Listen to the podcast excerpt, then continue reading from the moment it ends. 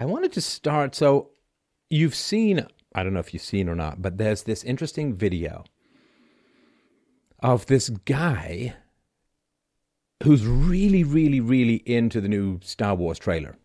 I've kind of lost track of some of the Star Wars stuff. Uh, I, I liked it when I was a kid, which I sort of get into, but he's really, really into it to the point where, like, he's he's emotional. He seems to be crying. He's so passionate about this Star Wars video, and it's the kind of emotion that you would normally maybe see out of grandparents who've been told that well, I guess grandparents for the first time who've been told that their kids are having kids and so on. That is incredibly strong emotional power. Now, this guy's been kind of mocked, and a woman, I guess, provoked a lot of guys by saying that these kinds of guys, like guys really into Star Wars and really into comic book movies and so on, are undateable. Now, whether they are or not, I don't know, because I, I, can certainly see I can see the case both ways. But when I was watching this guy, my sort of big question is why is he so passionate about the Star Wars trailer? Why is he so passionate? And my mind sort of zoomed back. So when I was, I guess Star Wars came out, what, 77? So I was 11. And I think when I was 12, I picked up, I didn't, there was no video. I guess, I don't know if people had videotapes back then. I certainly didn't. But I picked up the, the, this is really old school, audio LP, which is like this big frisbee disc that you would put a needle on. And I had this uh, record player that I got from an old place named Consumers Distributing, which used to be this big giant warehouse. You'd go out and fill out these forms, and you'd get this record player. And you couldn't even close the lid. You, you could on 45s, but not on 33s, which were the bigger records. And it was so bad. Like the speakers were all made of plastic, and the the needle was not good at all. You put the needle on the record, put the needle on the record, and what you would do is you put the needle on and it would play, and then it would skip a song. Like it would, there'd be a little bit of a blank between songs, and then it eventually it would get. You, the album would be on two sides. And my, my friends would never ever want to bring their albums over to my place because my needle was so bad. It was kind of like a something like you'd use to peel apples, you know, the apple peelers. and I actually had to put it would skim over the top. The needle was so fat it would skim over the top of the album. So I had to put plasticine on top to the point where it slowed the records down. I remember um, uh, one friend before he realized all of this brought over the record, uh, I guess the, the, album YMCA by the Village People, you know YMCA. But I had to put so much plasticine on the needle holder that it was like YMCA. It's fun to play at the and was when I actually heard it on the radio later at full speed, I'm like, yeah, I can see why that would be a hit and not this Quaaludes version that that I listened to. But um, I got the album for Star Wars, and I wasn't that particularly into Star Wars. I was kind of a Jaws guy, then I was a Superman guy. I wasn't really that much into Star Wars, but I really liked the album. I liked listening to it, and the dialogues just kind of you know burned into your you know when I don't know kids these days, right? Like you've got you've you've got YouTube Music and so on. You've got such an array of things to listen to. You've you've got podcasts, broadcasts, music, audiobooks. I mean, I understand, of course, it's only and always free domain radio, but assuming that you could listen to some other stuff, you you could, right? But back then, you had to wait. While cartoons came on once a week, 5 p.m. on Sunday. And uh, I remember when we got older, uh, I didn't do this, but some friends used to wait. There was a a Toronto station. It's still running called City TV that used to run what we call Baby Blues, which was like softcore pornog- pornographic films in the middle of the night, run by a fellow named Moses Znaimer. And people used to wait wait up to watch. I don't know. You could get half a side boob or something like that. If you go, people would lose their minds. Um, but the Star Wars thing, I remember being quite excited by it simply because, I mean, I'm talking the original one, like the New Hope, A New Hope. It's like it is a great adventure story, and this guy who got very emotional about the trailers. I'm trying to think why. Why? And I don't know why. Obviously, I don't know the guy, but I'll tell you what I think. I remember I would stand on my balcony. So I lived in a, um, I was like, I don't know, 11 stories, I think, 11 story apartment building. We lived three different apartments in the same apartment building because we were waiting for more bedrooms to open up. And I would stand on my balcony, and my balcony overlooked a swimming pool. This is in the place that we settled in longer. It overlooked a swimming pool. There was an apartment across the way, and to the left, there was another apartment building, then a road, and then a school, and then a forest. And the forest was actually quite thick. It's the Don Valley. It's, it's great hiking and all of that. I was actually hiking there with my then girlfriend when I was like, you know, I'm never going to upgrade from this woman. I'm going to try and close the deal. But um, I remember standing on my balcony, looking out south and looking at that big giant forest. And I got this odd excitement and thirst and desire that if that forest was unexplored, if we were like on the on the frontier, if we were on the edge of civilization, I know it's a swimming pool and it's an apartment building, but if I thought what a great thing it would be if there were if I could explore those woods and no footprints had been there before me, like the frontier, the new place to go, the new thing. Because there's no new place in the world. I guess there are some undersea caves, but who, yeah, right? You've got to pay a huge amount to get there. But you can't just go and go out into the wilderness and explore new things and go to new places. Everywhere you go, you go over the next hill and there's a mall. Everywhere you go, you go over the next hill, there's a farmer's field, there's a, an outhouse from when people had kids. You know, like there's, there's a man made lake, there's garbage, there's a broken plastic chair somewhere. There's There's fishing line and lures in the trees, people casting everywhere you go. Everywhere you go. People have been there before. There's no new ground to break. Now, of course, when I was a kid, the new ground was going to be space, right? You go to space. Now, I got to tell you, I mean, from what we've seen, space not that interesting to explore. You go to the moon, it's like, hey, another crater. Hey, some more moon rocks. This is all very exciting. All too exciting for words. Mars too. Oh, let's go to Mars and fulfill Elton John's warbling from the 70s. And it's like, hey, you know, it's just a bunch of red dust and low atmosphere and make believe Matt Damon. There's really just not that much going on on Mars. It's not going to be that exciting. Now, this, of course, is a time when I was uh, starting to play Dungeons and Dragons. And I remember that first night. I actually looked up the guy whose house we played Dungeons and Dragons in that first night. And I remember we were in a dark forest and orcs jumped us, and I saw it so vividly in my head, so vividly. I said orcs were pig faced men, and I saw it so vividly. I don't know if it's a European thing or, or just a me thing, but it was so vivid. And I was like, I was there. Because in, in Dungeons and Dragons, we could explore new areas where people hadn't been before. Or if they'd been there before, it had been a long time. You go to the old catacombs or some old temple or, or whatever it is. We did the Caves of Chaos, which was an old Dungeons and Dragons module where we we basically went through NPCs like a combine harvester goes through wheat. We had an entire field where we'd bury everyone, and the dungeon master, bless his soul, had to come up with names for the the, the NPCs who uh, I'm afraid dropped like flies uh, in our employ. But I just remember thinking, and I don't know if you've had this, like, don't you want to go to some new frontier? Don't you want to test your wits against nature?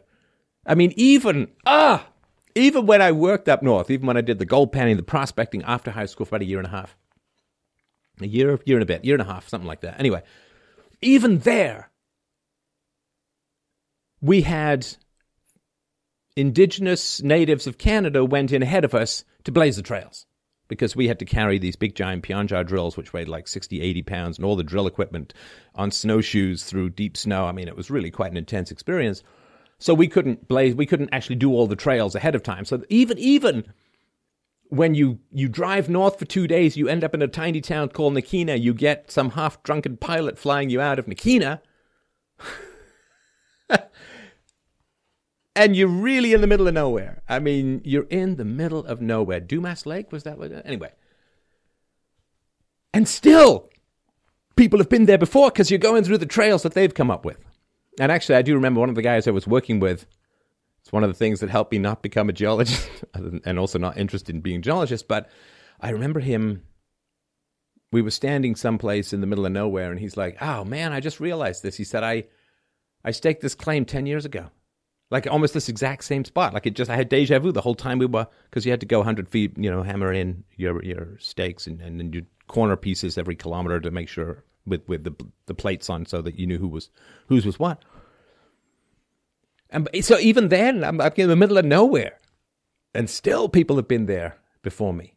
And that new frontier, that unbroken trail, that no footprints ahead of me and barely any behind me, that icebreaker into a new wilderness. I can totally see. I mean, I know that people in the 17th, 18th, 19th century who came to the New World. They were fleeing religious persecution and all this kind of stuff, and a lot of them didn't really want to make the voyage, and a third of them went back and so on. But, you know, the Lewis and Clark and the people who just got to go new places.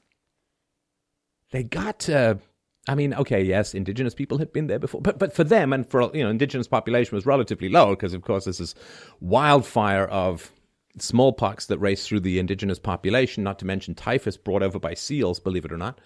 But they got to go over a hill and see, for the first time, a visage, a vista, a landscape, an environment, at least for Europeans, and there's no new ground to break, there's no new place to go. And our society as well has become, I don't know if you guys feel this, I, I think you do. Let me know in the chat. But it's become so claustrophobic, so restricted, so tight. You know what there's not a lot of in Star Wars? Paperwork and forms filled out in triplicate and taxes. And you've got to have a permit for that, sir, and a license to braid hair that requires you spend 1200 hours sitting in a classroom listening to some dunderhead talk about how to braid hair. You need a license for your kids to run a lemonade stand on the street corner. You got a license to mow someone's garden. You know, you know it, it's so claustrophobic. It's so safe. It's so safe. It's it's asphyxiating. And I think that's what, you know, I think this guy's responding to Star Wars like what a guy's like. We like to explore. We don't mind a little combat. And we like staunch boon companions, all aligned like salmons in a swift current for a particular goal of conquest, of victory, of defense, something. Defending Helm's Deep, whatever it is. Rescuing Lois Lane. You need your friends. And what is in the Star Wars universe? You know, there's the Jedi, there's there's all of the people who have they, there's an ancient order of companions who are all steadfastly dedicated to standing together and fighting the bad guys. And there are bad guys, but we're not allowed to fight them. I'm not talking about punching, like even, oh, you know, like you talk about controversial stuff like I talk about, and everybody loses their minds. oh no, he's got facts about brain volume. Ah! Eric is hysterical and it's so claustrophobic. You can't just say things. You can't just say things. I mean, I can because I'm just gonna anyway. but you, I mean, for most people, I mean, I understand. Like, I'm paid for this. You can help me out at freedomainradio.com forward slash donate. I'm paid for this. So, but I, so I can go out there and I can, you know, it's Star Wars of the mind, you know, the lightsaber of reason and facts. The Force is with you. The Force is philosophy. So I can do my adventuring, I can take on my foes. I can stand firm in the face of disapproval and slander. I can wage battle. I can explore new territory. You know, for me at least, the mental landscape of philosophy is incredible and you're never done. And there's always more to reason with and wrestle with and think about, and always new data coming in. So, I think for this I would say kid, but this is young man. I, I'm almost for sure that this young man would have grown up without a father, and he would have grown up in a female dominated environment where it would have been, well, be very careful. And, oh, I'm sorry, we had to take those monkey bars down because some child fell and bumped his head. So I'm sorry. Like, uh, I had to go and, and look at a new mattress because my mattress was, I don't know. I think it had Wilma Flintstone's impression on it when we bought it to begin with. So it was getting, it was getting a little like more squished down than Billy Idol's student futon. And so when we first went to look years ago for pillows, my daughter could like jump from bed to bed. And we, you know, we stayed close and all that. But this time, my daughter tried jumping from one bed. No, Get down.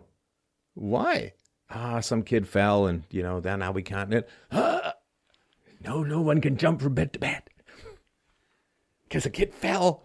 And we've become so paranoid about risk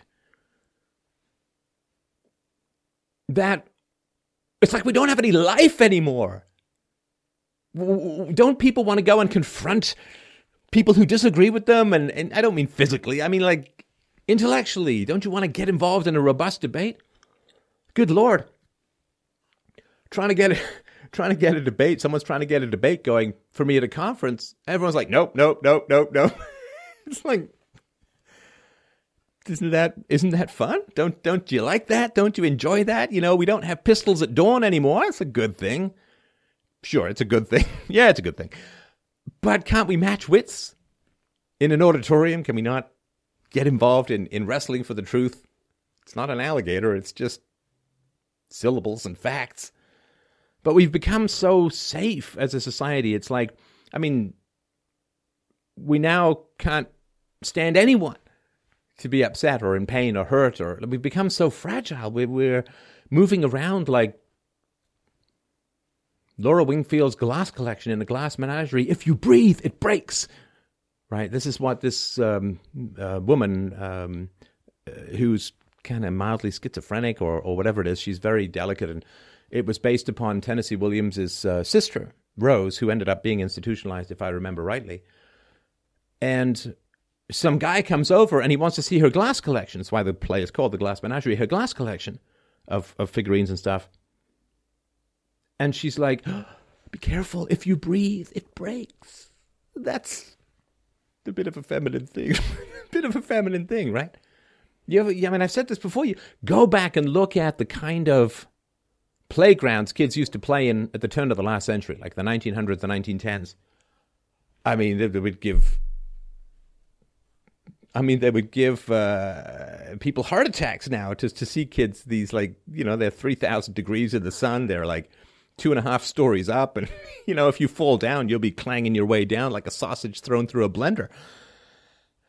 But we can't have. And, and when I was a kid, we would just go and play, go and play, go and play, find kids, go and play. There were always kids around, and the neighborhood was safe. Uh, I didn't run into any trouble until right before I was about to leave for Canada when I was 11 like a, a couple of days before, I was down at the War Museum or the Natural History, no, Natural History Museum. The War Museum was in Hendon, I think. The Natural History Museum, and a very merry and chirpy bunch of black youths robbed my friends and I. And we ended up, we were going to the police, we were going to do this whole thing, but they said, oh, you're going to Canada, there's really not much point and all that. But um, it was safe. You could just roll, roam around, just go. And, and we did go and explore, and that was all new for us. So we went back into the woods in the area of the council sort of flats where, where we lived. We would go back into the woods. We'd build our huts. We'd build our forts. We'd, we'd play. And I just, I don't think that happens as much anymore for kids. I don't think there's this glorious anarchy of spontaneous negotiation and free play with no structure. Now you got to drive places. Everything's so structured, and you've got to have uh, referees, and you've got to, like, you know, you, you half the fun of playing war was I got you. No, you missed. Well, and then you go back to the physics and like it's half of the half of childhood play is negotiation and disagreements and resolving those disagreements and and maybe being a leader and figuring out how you're going to get people to play stuff. But now everything's so structured. There's no negotiation among the kids. No one trusts the kids to find a way to negotiate. It's um it's uh, it's terrible. I mean, some of it is multiculturalism, some of it is a lower birth rate, some of it, of course, is people having kids later, and therefore their kids are in daycare, so they're not out in the neighborhood playing. Well, they call them bedroom neighborhoods. Is that right? Where like nobody's there during the day, during the evening. Maybe there'll be some kids out Saturday afternoon or Sunday afternoon, but there's no one really around. Oh yeah, dirt biking. you, you ever hear that? Um, it's an old Adam Sandler song, "Piece of Shit Car." I used to do it at karaoke sometimes. Seven different colors. um, I got a coat hanger to open the door locks and stuff. I got a piece of shit car. Well, all of my bikes, I didn't buy a new bike until I was, I don't know, in my 20s maybe. But uh, yeah, my bikes were all cannibalized. I mean, my friends and I, we would go to, we'd go garbage picking. I mean, you imagine? These days. Just go find some dumpsters and roam around, and see what's in there.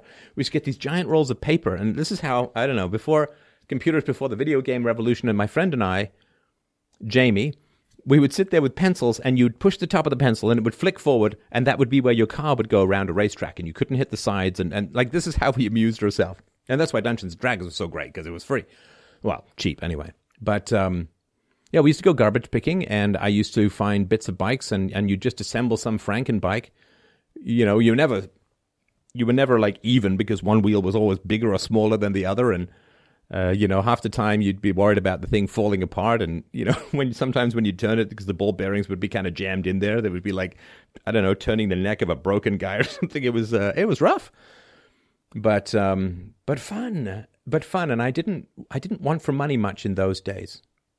I do remember it being a buck ninety to go downtown to see a movie. It was twenty cents to get on the bus and a buck fifty to get in to see the movie. And my friend and I went to go see Rocky, which was actually a good movie for me because it got me out of um, being more inactive and kind of depressed, and I got more into sports. I was on the cross country running team, I was on the swim team, I was on the water polo team, and I played soccer relentlessly and uh, tennis a lot, and uh, yeah, it kind of got me moving that and participation. But anyway.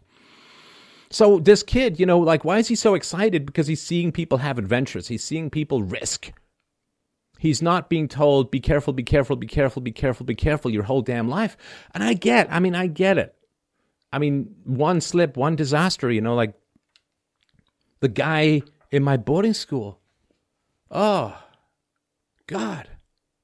In my boarding school, there was a kid, young blonde boy, who was so athletic, it was eerie. Now, I'm semi, I mean, I'm pretty athletic, but you know, there's some people who are just like fish to water. When it, this kid was the soccer champion like you wouldn't believe. Like you, you faced that guy down, and it was like he just turned into some sort of oiled lightning quicksilver, and he just he'd like warp past the ball with you like he was uh, something out of a Star Trek episode. Just he'd go, he'd be by like what happened? You just ended up looking like an idiot, right?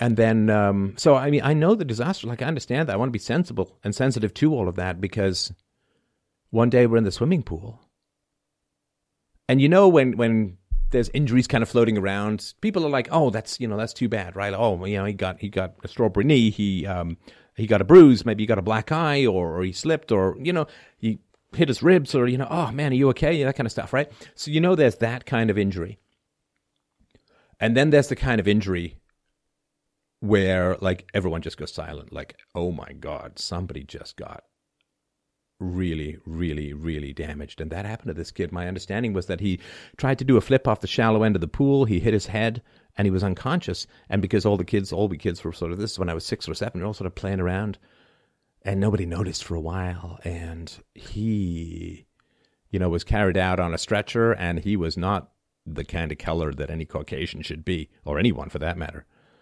And oh man, yeah, he uh, he was gone for a long time. And when he came back, I mean, I still see he, he his face and his he's, he'd lost control of half of his body. I guess he'd had some sort of brain damage, some sort of oxygen deprivation had happened, and uh, he could barely run and, and he could barely speak. And um, he was back in school, so I assumed that his intellect was still functioning, but his control over his body was shot. And um, I mean, it was it was it was just terrible. I mean, that's and, and, so I'm aware of that, and, and you do have to be careful. And when I used to do a lot of diving as a kid, I, I remember a couple of times you do the the flip and a half, which was sort of my specialty, and you know you, you kind of get a sense of whether you're close to that diving board and you're going to r- come crunching down on it with your skull, and that happened almost a couple of times. It never did, but uh, I used to do so many of those flips, and you know there comes a time where you're just like, ah, you know, I'm I'm never doing that again. you know, that's all deep in the rear view for me now. So this kid, he wants adventure. He wants unfettered risk. He wants to choose for himself glory or disaster, I think. And he just can't get it in this gynocentric, female heavy, caution, caution, caution, don't offend, don't upset, don't breathe, don't move, don't be loud, don't thump, don't play act, don't play wrestle, don't be a boy or be a tomboy. Don't be any of these things. Shh. Can everybody be nice and quiet now? Oh, It's like we, we, we risk everything to get the secure civilization. The secure civilization kills risk, and with it, our soul light goes out. All right. Thank you, everyone, for listening to the ramblings of a guy who, odd reasons, still kind of focusing on his, uh, uh, still kind of focus on his childhood. But um, let's um, let's get to some of your questions. Thanks, thanks for your patience. Uh, freedomainradio.com forward slash donate if you want to help out. That would be super helpful, of course. Although I will also check out the super chats and other questions as well. All right. Thank you, uh, everyone. Let's go through your questions. And again, it's an ask me anything kind of situation. So let's get it started. Uh, Andrew Davis, thank you so much. Emin Hopper, thank you. Edwin B says, Stefan, if women were not allowed to vote in any country for 10 years, how would the world change? How would the world change? Well, women support the welfare state. Women support restrictions on freedom of speech. And so you would save freedom of speech and you would save the West from the claustrophobic migrant magnet of the welfare state. So uh, there would be, be quite a few changes. Uh, Ken O says there is new ground. Ground. Go to Papua New Guinea. Most is unexplored. Hmm. Oh, that's a point. That's a point. Uh, Nick Thibodeau, thank you. Uh, 16th, uh, sorry, uh, Andrew Davis says, Stefan, thoughts on William Lane, Lane Craig and his use of the Kalam cosmological and teleological arguments for the existence of God? Well, here, here's where you find out that there's stuff I don't know, and uh, I'm sorry about that. uh, enter a name here. Thank you for your donation. Asks, where Ruth? Where's Ruth? To which I can only answer what some people think that this show is entirely ruthless. Matt, the fifth, like Malcolm the Tenth says, Have you seen Cobra Kai? It's pretty damn great. I have not. Nico Angel says, Your Minecraft vids are cute as heck. Thank you very much. I appreciate that. Um, we had uh, a friend of my daughter's over for the weekend, which was just a blast. And uh, we did uh, do a Minecraft show, but I'm not sure if I'll get time to, to do it anytime soon, like go over it anytime soon. But it was a lot of fun. Uh, and I'm starting to get it. I'm starting to get it. Okay, uh, David Wadhams, thank you. Wise Wildfire says flying into a black hole equals exploration and discovery. Uh, no. no, no, it doesn't. Um, so I'm sure you guys know this, but for those of you who don't, and, and by the way, by the way, the um, the woman who was supposedly responsible for that photo, at least according to reports that I read, it was actually um, a guy who wrote most of the code for all of that. But anyway, a black hole is super compressed matter so compressed that like the entire world fits into like a sugar cube size of a black hole. Super compressed matter where the gravitational force is so strong that even light cannot escape its surface, so you cannot fly into a black hole. It's a hole in what we can record, but it's the very opposite of a hole in that it's the most super dense matter in the known universe as far as I know. And so, yeah, I'm sorry to be so annoyingly physics nerd pedantic, but no, you cannot fly. It's not a black hole. It's just an observed like we can't observe it because nothing comes back out. Like after you pass the event horizon, you can't can't get back out. Archaeofuturist, thank you. Philip Swiecki says philosophical question: Young co-parenting dad, ethics of relationship with new woman. Emergency occurs, save one woman, must save son's mom, else deprive son of mom. Dilemma: tired of one night stands. What? Okay, I'll I'll I'll do a flyby of this again. But boom, we hit something on the road. Let's look back and see. Young co-parenting dad, ethics of relationship with new woman. Emergency occurs, save one woman, must save son's mom, else deprive son of mom. Dilemma, tired of one night stands. Sorry, you'll have to give me uh, uh, more on that. I don't know what to mean. Star Knight says, keep up the good work. Thank you. Matt uh, V says, I support bringing back pistols at dawn. Hmm. Can Jules bring the West back? Uh, Say Ga says, You see what's going on in Paris. I think in this time in history, there should be more violence. Why do we not see more violence in America, like Occupy Wall Street?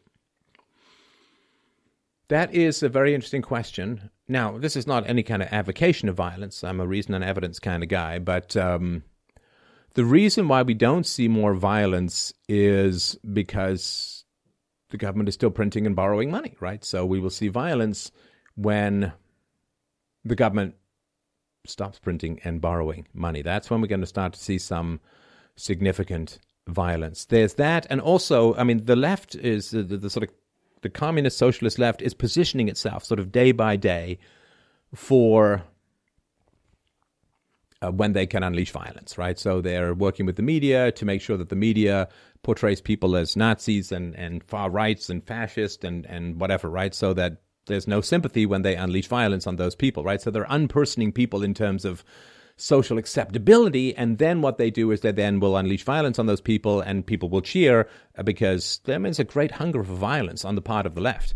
And of course, on the part of the extreme right, if you're going to sort of put fascism in there, although Mussolini was originally a Marxist and Hitler was a National Socialist, but, you know, going with the standard narrative, the far left and the far right, both um, uh, very, very thirsty for violence. You know, there's, there's a lot of people out there who really like to fight. Oh, no, they don't like to fight evenly, right? They like to sort of overwhelm, which is why the leftists like to disarm the population. But there's a lot of people out there who really like violence. Uh, it is a, a, sad and unfortunate aspect of human evolution that violence, you know, works pretty damn well in, in a lot of ways. Like violence is just, an argument that Noam Chomsky, you know, like violence works really well. It's why people use it. It it cows people down. It scares people. It shies people away from the truth. It has people second guess themselves and censor themselves. Violence is very effective in society, and there's a reason why the government threatens everyone, and there's a reason why uh, the the far left activists threaten people. Uh, it, it it works. It works. I mean, there's lots of people in Europe who want to say stuff about what's going on, and they're just scared and so, yeah, violence works really well. And there's a reason why it is quite common in terms of people's desires to want to use violence because it, they're bred that way, right? I mean, the, the, there's no aspect of the personality that is excluded from genetic predilection. And so, violence is, well, it's mankind's oldest hobby, right? I mean, violence is, is what we do, violence is the natural state of things this whole idea that we have law courts that everybody respects and the whole idea that we set aside our differences and we act in a civilized manner and we reason with each other, which is decaying every day, that's way off the beaten path of human history. It's way off the beaten path of human history. I mean, half of the ancient Greek city states were slaves. You know, they, they, they had the death penalty to Socrates for saying things that people didn't like. You know, I mean, hate speech laws are bad and, and immoral, but it's not the death penalty. The punishments that used to be meted out in medieval England to people stagger the imagination. I mean, I'm not just talking the beheadings and the hangings; those are actually kind of later. The tortures that people used to have, they used to be disemboweled and their guts used to be pulled out in front of cheering crowds who came there with popcorn and children to enjoy an afternoon's entertainment. There was the being drawn and quartered, right? Uh, hacked in. Uh, there would you you'd get a horse, uh, four horses tied to each limb with a rope, and just the horses would charge apart and rip some guy limb from limb. Now that was a pretty fast way to go. There was um, breaking people on the wheel, stretching them out slowly, cracking them like the the the brutality and the violence. I mean, look, look at the ancient Aztecs, like ripping people's hearts out and eating them. You got cannibalism and slavery among the indigenous population of America. Uh, you have uh, the, the, the Mayans, uh, the Aztecs, the Incans, the, the amount of brutality that went on there, the, the hand chopping off in, in the Middle East under Sharia, the stoning to death of people. I mean, dear Lord, we are we are a violent, violent species. And wrestling that violence down into a relatively civilized discourse was the work of thousands of years and countless lives. I mean, the religious warfare that went on, in particular in Germany after the Reformation, was staggering. I mean, people would, you know, they had the Anabaptists who believed in adult baptism, and they'd just hold their heads underwater and drown them and say, How do you like your adult baptism now? As I've said before on the show, there's a traveler in Germany, I think it was the 18th century, 17th century, said you could scarcely see a tree without a body hanging from it. There was a, a movie, I don't know if you remember the name of it, it's called Jack, it was about Jack the Ripper. And the movie had Jack the Ripper come forward in time, and he was watching TV and Jack the Ripper was saying like, "Oh yeah, this is my kind of world, man. This these guys got it going on. You know, this is this is excellent stuff.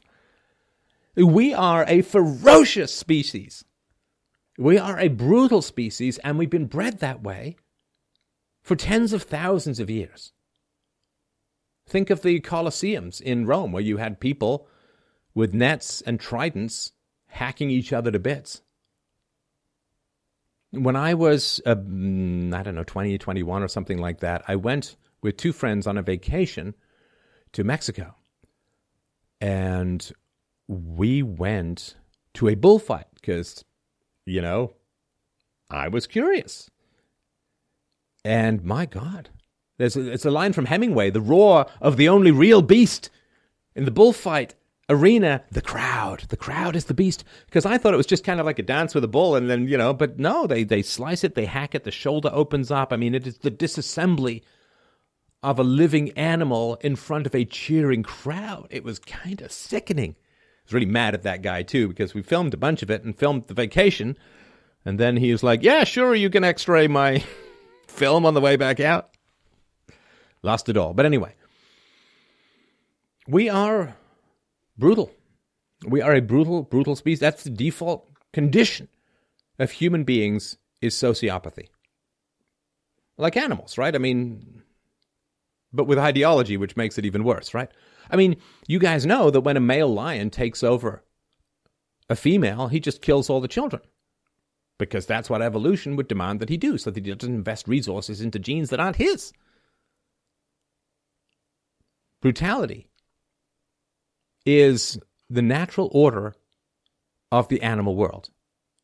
Empathy outside your own family, your own particular clan, your own particular tribe is non existent, right? So the ideologies out there that have far higher moral obligations to in group members and perhaps none or even negative moral obligations to out group members, that's the natural order of things. There's a reason why those ideologies are growing and spreading.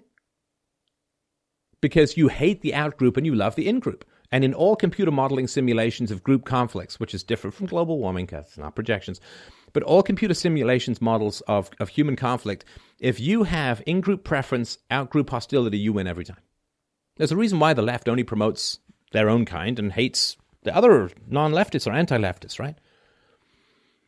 And there's a reason why the groups who have in group preferences do so well, which is why whites aren't allowed to have in group preferences, right, in the modern world, because well, we we got to pay taxes, right? So everyone else, multicultural experiment can work out.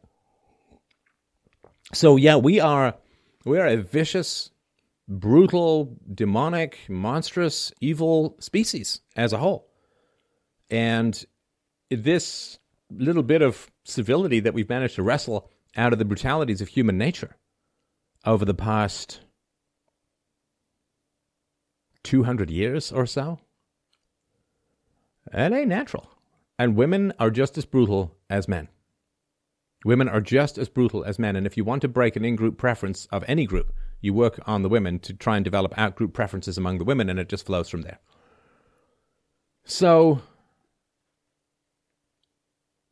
that's the natural order of things.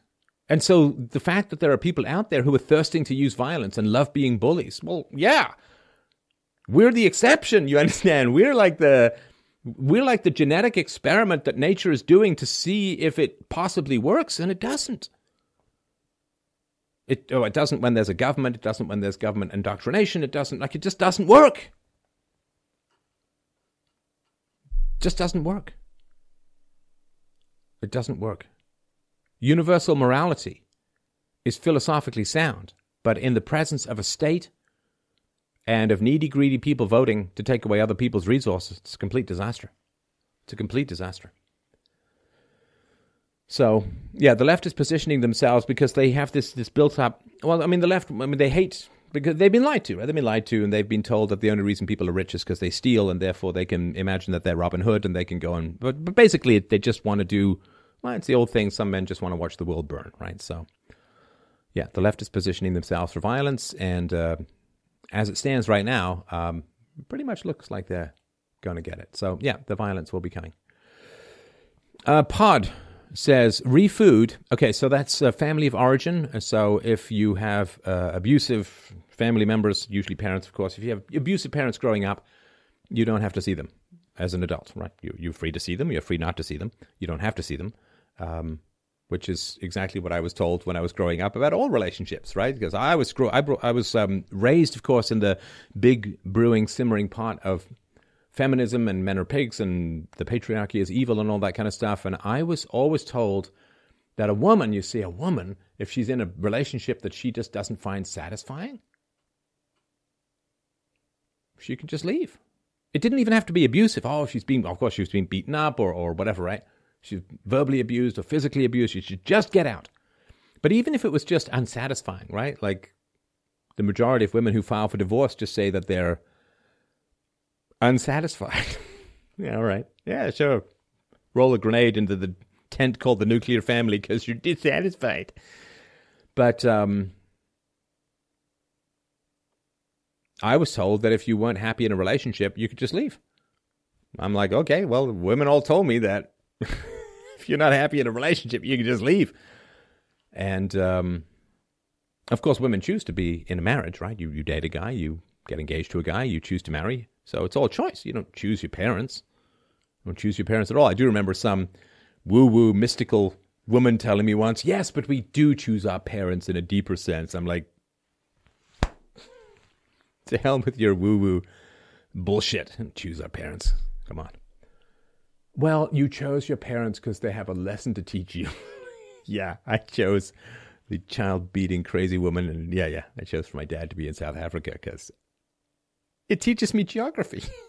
what is that old line? War is America's. I know war is the world's way of te- trying to teach Americans geography. But um, so yeah, so if you and I've said this from the beginning of the show, and and you know if if you're going to separate from parents, uh, you know, first of all, sit down and talk with them and try and work things out. Tell them what your issues are, tell them what your grievances are, and and really try and work it out. Don't separate in general from parents without talking to a therapist, without going through therapy, because it's a big deal. It shouldn't be, but it is because it's such a social taboo, which I kind of found out. You know, if you're just kind of sailing along merrily saying, oh, yeah, no, I was told that if you're not happy in a relationship, you can just leave. And it's empowering. It's good for you. Good for you. You're not putting up with second best. You're, you're, you're being responsible for your own happiness. You're taking ownership of your own life and you're refusing to put up with something that's unsatisfying for you. I'm like, wow, that's been pretty destructive to my family, but I guess if that's what people believe, that's what people believe. So then, you know, I start the show and people are like, oh, you know, I, ah, I got to go and see my abusive parents. I'm like, why? why? I don't tell anyone to leave anyone because I don't tell people what to do. But of course, the media was like, oh, he's breaking up families. It's like they never said that about the feminists, but I guess that's because they were pursuing the left's agenda. So, so anyway, that's what uh, defooing is separation from your family. And the reason you use foo is family of origin. I don't know if it's my word or not, but family of origin is not just so when you say you're leaving your family, it's differentiated from any current family you might have, like a wife or whatever. But uh, anyway, so this guy says refood, which means he went back. So I guess he separated from his family of origin and then he went back. So he said refood a while back due to mental breakdown and needing support. What are the mental slash subconscious consequences of refooing? Out now for good, but what damage may I have done to myself? Thanks. Hmm. Well, that's interesting. I'm sorry to hear about your mental breakdown and you know any port in a storm as far as this goes i don't know. Out now for good but what damage may i have done to myself? Okay this is my general rule. I haven't talked about it in a while so I'll, I'll keep this brief. This is my general rule. All is permitted as long as you're honest with yourself. Right? All, all is permitted as long as you're honest with yourself. The moment you lie to yourself that's kind of important right? If you lie to yourself you're setting up a very uneasy relationship with yourself so all is permitted as long as you're honest to yourself. Now, I don't mean axe murdering people. I'm honestly, right? I don't mean any of that. I'm talking about like interpersonal issues, right? It all is permitted as long as you're honest with yourself and as long as you know why you're doing it. As long as you know why you're doing it. And if you know why you're doing something and you're relentlessly honest with yourself, you kind of can't go wrong, at least in my experience, from there. So, that would be my suggestion. Just, you know, if you went back because you really needed just a place to stay, then you are honest with yourself and you say, "Well, I went back because I really needed a place to stay." And so I think that's uh, that's the way that I would I would take it, and that's the way that I would do it. Um, let's see here. Uh, Tyler Johnson, thank you. Uh, Satoshi Bear says Toe Rogan looks like a thumb.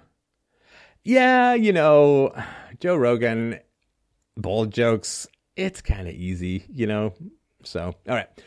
Huzzah Gamer says, Do you think Trump's response to the question about pardoning Julian Assange is going to harm his chances for 2020 election? Well, we're a long way from that election, my friends. What is it, still a year and a half or more? Is it November 2020? I can't. But, um, so Trump said he loved WikiLeaks when WikiLeaks was leaking stuff damaging to Hillary. And then he was asked about Julian Assange more recently, and he said, I don't really know much about WikiLeaks and all that. Listen, that's a clear sign that he does not want to be perceived as interfering with whatever investigation is going forward, which means that the investigation that's going forward is most likely to be beneficial to Julian Assange in the long run. So, you know, uh, if there's something that's going on legally with someone and you're the president, you can't say, nah, that guy should totally be free. He should be exonerated. He's a hero, because then you're perceived as interfering, blah, blah, blah, right? So he, he had the right answer. You know, if, um, uh, if he said, "Oh, that guy should go to jail too," and so on again, that's you know, you got to just you got to understand where he's coming from. He's got reporters like, can you imagine like every time you take a deep breath, there's ten thousand people saying he's going to sneeze. I mean, that's kind of I mean, what the guy handles is is I mean, it's really really astonishing. So um, no, I think that Julian Assange is going to do pretty well out of his. Um, I mean, he may get a slap on the wrist. He may get. Um, uh, I mean, time served for his uh, hole in the wall in the Ecuadorian embassy. Time served. I mean, he's. I don't think that really bad things are going to happen to Julian Assange because he just knows where too many bodies are buried. So Trump is doing the right thing with regards to being completely neutral in a potential legal situation, and I think that bodes well for Julian Assange. I hope that makes sense. Mo, thank you very much. Jason Lozano, favorite critter to eat. Oh, you're just going to get me in trouble with anyone and everyone. Um, I like me a nice piece of fish. All right.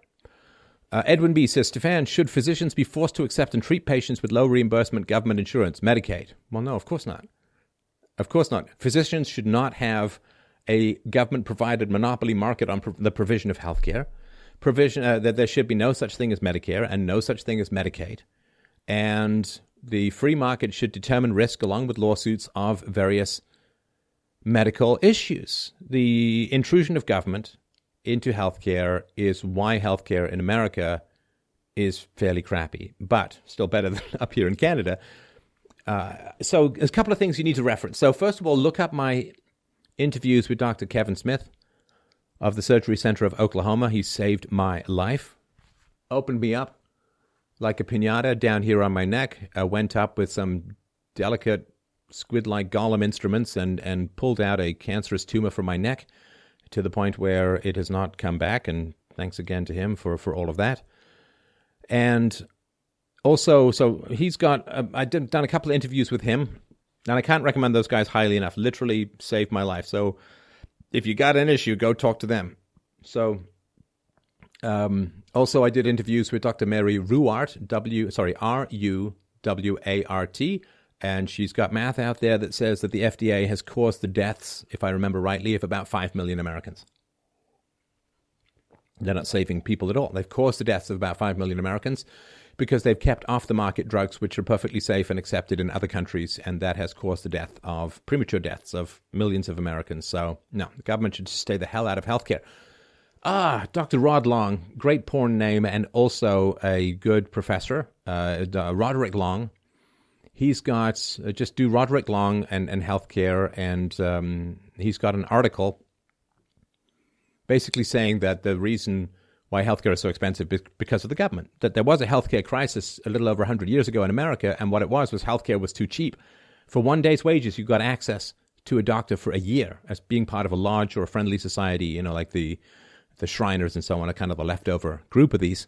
So, no, there should be no compulsion in the area of healthcare. Childhood Institute, thank you for your donation, says, How did you deal with loneliness in your 20s, i.e., in moments when you lacked philosophical friends and a quality romantic partner? Hmm. I was actually talking about this with someone the other day. I I don't know that I've ever experienced loneliness. I'm so populated in my head. I'd like a little bit. No, I don't. Like I was thinking about this the other day because I know people complain about this, and I I take it very seriously. It's a very very big issue. So I was lucky when I was younger, and I read an article by Malcolm Gladwell about this. There just happened to be a group of us who just were super smart, and it was kind of like an odd little aggregation, like the planets kind of lining up. I mean, I got one friend from, I mean, just thinking my Dungeons and Dragons crew, one of them became an English professor, one of them became an econ professor, one of them became a professor of mechanical engineering, uh, another one became a writer. Uh, I'm doing this. Like, there was just this group, this, this group of, of smart people who weren't like, um, you know, like that, that sort of, uh, Sheldon from Big Bang Theory, this sort of semi autistic, narcissistic whatever, right? Like he saves all his paychecks because he says everything I want to buy hasn't been invented yet. But no, we were all pretty social and we played together, we debated together, we introduced each other to books. Like it was a really good crew. And, you know, I will be eternally grateful for the stimulation. I had other friends who were more nihilistic but funnier, which is a combination that happens quite quite often. But yeah, the group of people who were just very smart really helped uh, stimulate. And of course, it was one of them who gave me my first copy of The Fountainhead, which changed a lot for me. And earlier than that, one of them had given me uh, one of Aristotle's books. And before that, one of them had given me Crime and Punishment. And it was just like, you know, like just this old faithful Vesuvius Geyser of Krakatoa building mental structures. So uh, that gave me. I enjoy. I don't know. I mean, how much you guys care about my personal life, but I enjoy like that time in the morning when you wake up and to to mull over what it is you want to do with your day, to shape your intention, as someone once said to me. Mull over what it is you want to achieve with your day. And I love that time, head nestled in the pillow, birds singing outside, light coming in through the window. It's quiet, it's peaceful, and I can just turn things over in my mind. I can solve problems, I can figure out what it is that I want to talk about, I can mull, and it's like I got 12 Rubik's Cubes all rolled around in my brain. Like, uh, yeah, so this friend of mine, I told him we can't we can't picture more than eight or nine things in our mind at the same time. He didn't believe me at all. We had a bet, and he couldn't. Right? I mean, he was very you know like you, you think of one light, two lights, three. You can get to seven or eight, and then they start to dissolve at the beginning. And I'm like, you can only hold eight or nine things anyway. I just remember that from when I was a kid. I also remember one of the great athletes in school. I gave blood, and he said, well, he didn't want to give blood because he had a competition. So I arm wrestled him and won, and then he gave blood. I remember that guy. It's really nice. But um, so I don't generally experience loneliness, at least I can't remember experiencing loneliness. And so, you know, and I hate to sort of, I, I don't want you to feel bad. I mean, I don't want you to feel bad for this um, at all. Like, oh, well, Steph doesn't deal with loneliness. That must mean I'm, it's worse. No, it's not. Like, everyone has their different things that they need to deal with, right? And so I have my things that I need to deal with. This loneliness isn't one of them because I'm pretty well populated up in here. You know, I mean, I, I have conversations and debates with myself. I, I wait for inspiration. I, I have this odd thing. Like I did this response to rationality rules recently. And oh man, it was, it was crazy because I did three takes of an hour and a half each. First take was good, but then I kind of missed something or th- I wasn't it wasn't like uh yeah I know when I've got the clincher of the argument and I did that and it was a bit a premature elaboration all over my keyboard. And then I did another one and I mulled it over and I made some notes and I talked about it with people and I'm like ah it's good you know I'm 80% and I ah you know and then I didn't and I was like ah just do another one and I rarely do more than one take but this one I did like three soup to nuts takes just to uh, just to get it right and so I always have philosophical problems to work on, issues to solve, pushbacks against irrational arguments. So I don't really experience loneliness too much because I'm busy in my brain a lot, mm, sometimes perhaps too much, but I don't really deal with loneliness. So the question of loneliness to me though is it's always not what am I feeling, but what does my feeling want me to do, right? So feelings are not just things that sit in you like some undigestible piece of food. Feelings are spurs to action.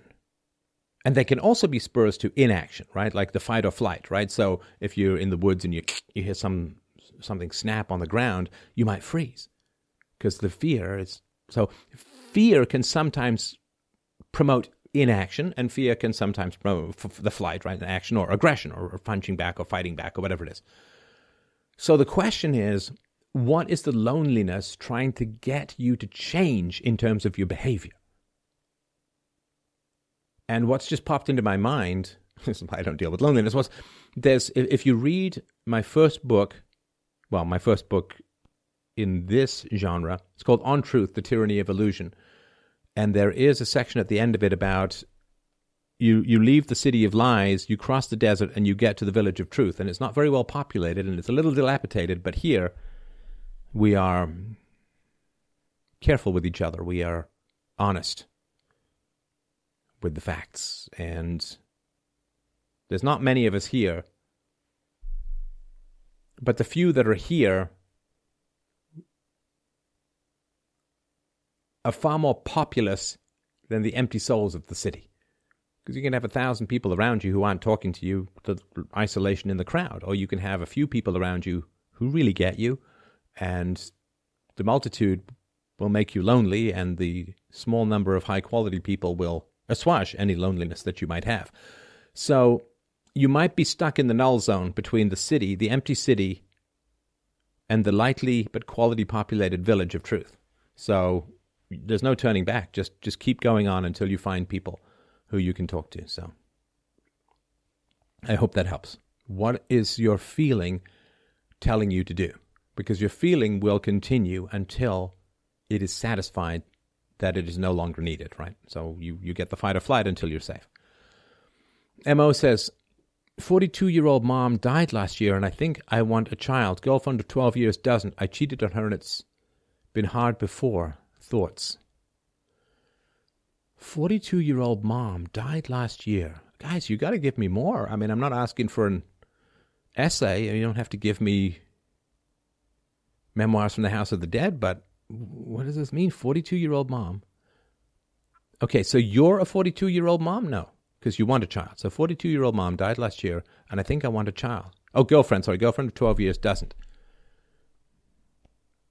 Look, if you're cheating on a girl, just break up. Just just break up with her. Just for, do do the decent, honorable thing. Don't use her. Right? Just just if if you cheated on someone, it's over. Just break up with her. I know it's at 12 years and so on, but if you want a child and she doesn't, if you really want a child and she doesn't, you're going to resent the hell out of her. If you let her strip you of fertility, just go find someone you can have a child with who's going to be a great mom. And recognize that cheating is it's leaving the relationship without leaving the relationship. And that's that's a really isolated place to be. So Uh, Leo says, You mentioned in a talk that Freud had a calling and denied it. How does one know it's real? Uh, I'm sorry, that's a, I can't remember that. I'm, I'm sure I did. But. Uh, let's see here. Anderson Ribeiro says, Have you ever feared for your life or your families? Why is it that we never see your family on videos? Also, why don't you have a producer anymore? Well, you know, things change. We worked together for five years. It was a great working relationship, but, you know, things change, uh, and so that's fine. Why do we never see your family on videos? Well, I mean, I can't make the decision for my daughter. And my wife is a private person, so have I ever feared for my life, my family's? Well, yeah, of course, of course. I mean, of course. All right, Mrs. Friendzone says, please grow your beard. Every great man needs one. Well, you know, the beard's funny too because uh, I'm somewhat partial to the beard just because I don't really like shaving, but my wife prefers me smooth shaven. But because I'm being pretty harshly suppressed uh, on YouTube these days, views are going down. I'm trying to sort of work them back up and so on. and because people have said that they prefer it, they prefer me with a beard. It's like, yeah, I'll if this helps views, I'll I'll I'll grow a beard and all that. So, and you know, if you guys are listening to this, and and given that I am being suppressed, I'm not showing up in search results. I think suggested videos are down. You need to share. I mean, I mean, they need to. You need to share. This, this, the only way that this is going to be sustainable is is if you guys share. And you know, like I'm sorry about that because I know it can be a little tricky to share someone so controversially sane as I am, but uh, it would be really, really helpful. So, all right, Daddy Dragon says the UK left the EU on the 29th of March 2019 at 11 p.m. and a court case is in the Royal Courts of Justice. MSM will not cover it. Will you? Yes. Yes, I have been meaning to do something on the EU, but uh, I have. Um, I will tell you. So I've I've uh, finished. Um, was it forty plus slides on the truth about Plato? Because oh, I just miss the philosophy. You know, like I know that the, the, the current events is important, and and I do it and that it gets views, and I know the philosophy of current events is, is essential, but I miss just the pure philosophy stuff. Like I did some podcast in my car, in an introduction to concept formation, which is like I loved it, and it was like, oh, this makes me so happy, and it's like nobody cares, nobody cares. I mean, I think it's a great show, but uh, people are like, well, it's not about Paris burning, so all right. Uh, Johnny Drake, thank you. Kim Lee says, what do you think about the environmental destruction caused by animal agriculture. Would you ever consider going plant based for mostly or mostly plant based? I was actually uh, a vegetarian for quite some time, but I'm like I'm sorry. I I just maybe it's I don't work out super hard, but I do work out, and I just I, I just was dragging. Like I, I, I mean, I was taking my sups, uh, supplements and all that, but um, so now I do eat some meat and some fish from time to time. So I, think that people should minimize consumption of animal products. Uh, certainly, the animals themselves. Uh, uh, you know, I, I think it's better all round. Uh, so that's my my suggestion. Uh, Debjeet says, uh, "Thank you." It says, "What are all the types of programming that you look for in your call-in shows? Examples. What are women good for?" Well, listen. I mean, and for those who've emailed in, it's sometimes because we don't have a call in show anymore, right? I mean, there's not like a scheduled thing where I go for four hours. And I think that the call in shows are better because of that. So I would say that um, just be persistent. Just just keep pinging me, and, and we'll work it out. So um, it, sometimes I can just be like, oh, I've I've got an hour and a half, and, and an email just came in. Let's let's go, right? So uh, I'm sorry. I wish I had a better way to schedule it, but but I haven't. Radar Ashwood says, Steph, you are handsome. XOXO. Well, thank you very much. Uh, I'm not going to disagree with you there. Uh, Sheen Lanton says, Hello, Stefan. What do you believe caused the AIDS crisis in the 80s? Or do you agree that it was a cultural revolution in the late 1960s? Thank you. Well, the AIDS crisis, as far as I understood it, was um, it came from uh, um, uh, somebody who, who ate uh, a chimpanzee or an ape or an animal. As far as I understand it, I'm no expert on this. But you know the, the the, gay community, not all of it. And and Scott Thompson from Kids in the Hall has written about this. You know, I'd rather be home with a book than out at a gay pride parade. But the the gay community can be hypersexual, uh, and uh, it is um, the, the male sex drive without the female you know, at least what used to be the case of the female breaks. And um, yeah, it's it's rough. You know, it can be pretty rough. I mean, I had uh, roommates when I was doing my master's degree. Uh, they had sex, they met, and then they went on a date. That's, I mean, it's really outside the pale for us heteros, at least those of us who were around in the 70s and 80s. I mean, I wasn't having sex in the 70s, of course, right? But, um, so that is a a big a big problem. It's a big problem. Like Freddie Mercury uh, was gay, of course, uh, well, bisexual, drifting towards gay, and uh, he, um, you know, I was just watching a documentary uh, the other day, and someone who knew him said, "Oh, there's this dangerous disease. Are you slowing down?" And he says, "I'm doing everything with everyone. My philosophy is effort, you know, and effort seems to be what happened, right? I mean." One of my uh, roommates was telling me a story about how somebody phoned. It was the wrong number. He ended up chatting with the guy. The guy came over and they had sex. now, I mean, it's it. I don't think it worked out very well for them. The the older gay men. I mean, it's, it's a very body obsessed culture in, in a lot of ways, and of course, youth obsessed culture in a lot of ways. I knew a guy who was um, he'd come to town from another city, and he was a ballet dancer. And I mean, the, they were just because he was lean and, and, and, of course muscular and a good looking guy, and, and they were just circling him like sharks. And he he was like kind of overwhelmed by it and, and found it to be, um, I mean, fairly predatory. At least that was his experience. And so it is, um, it is, it is a tough culture. It's a very creative culture. It can be a very funny culture. Uh, and again, this is not like, like one big blob of, of gay culture, right? I mean, this is just some things that I've observed. I've had many friends who've been gay. I was in the theater school, and so, um, but you know, because I've been working on this stuff with Plato, because Plato was gay and Socrates had had a family and so on, right? And I don't know. It's it's a challenge, you know. Is it the case that there is less concern for the future because you're not a parent, right? Most gay people, most gay men are not parents. And is it the case that there's less concern for the future, less concern for consequences?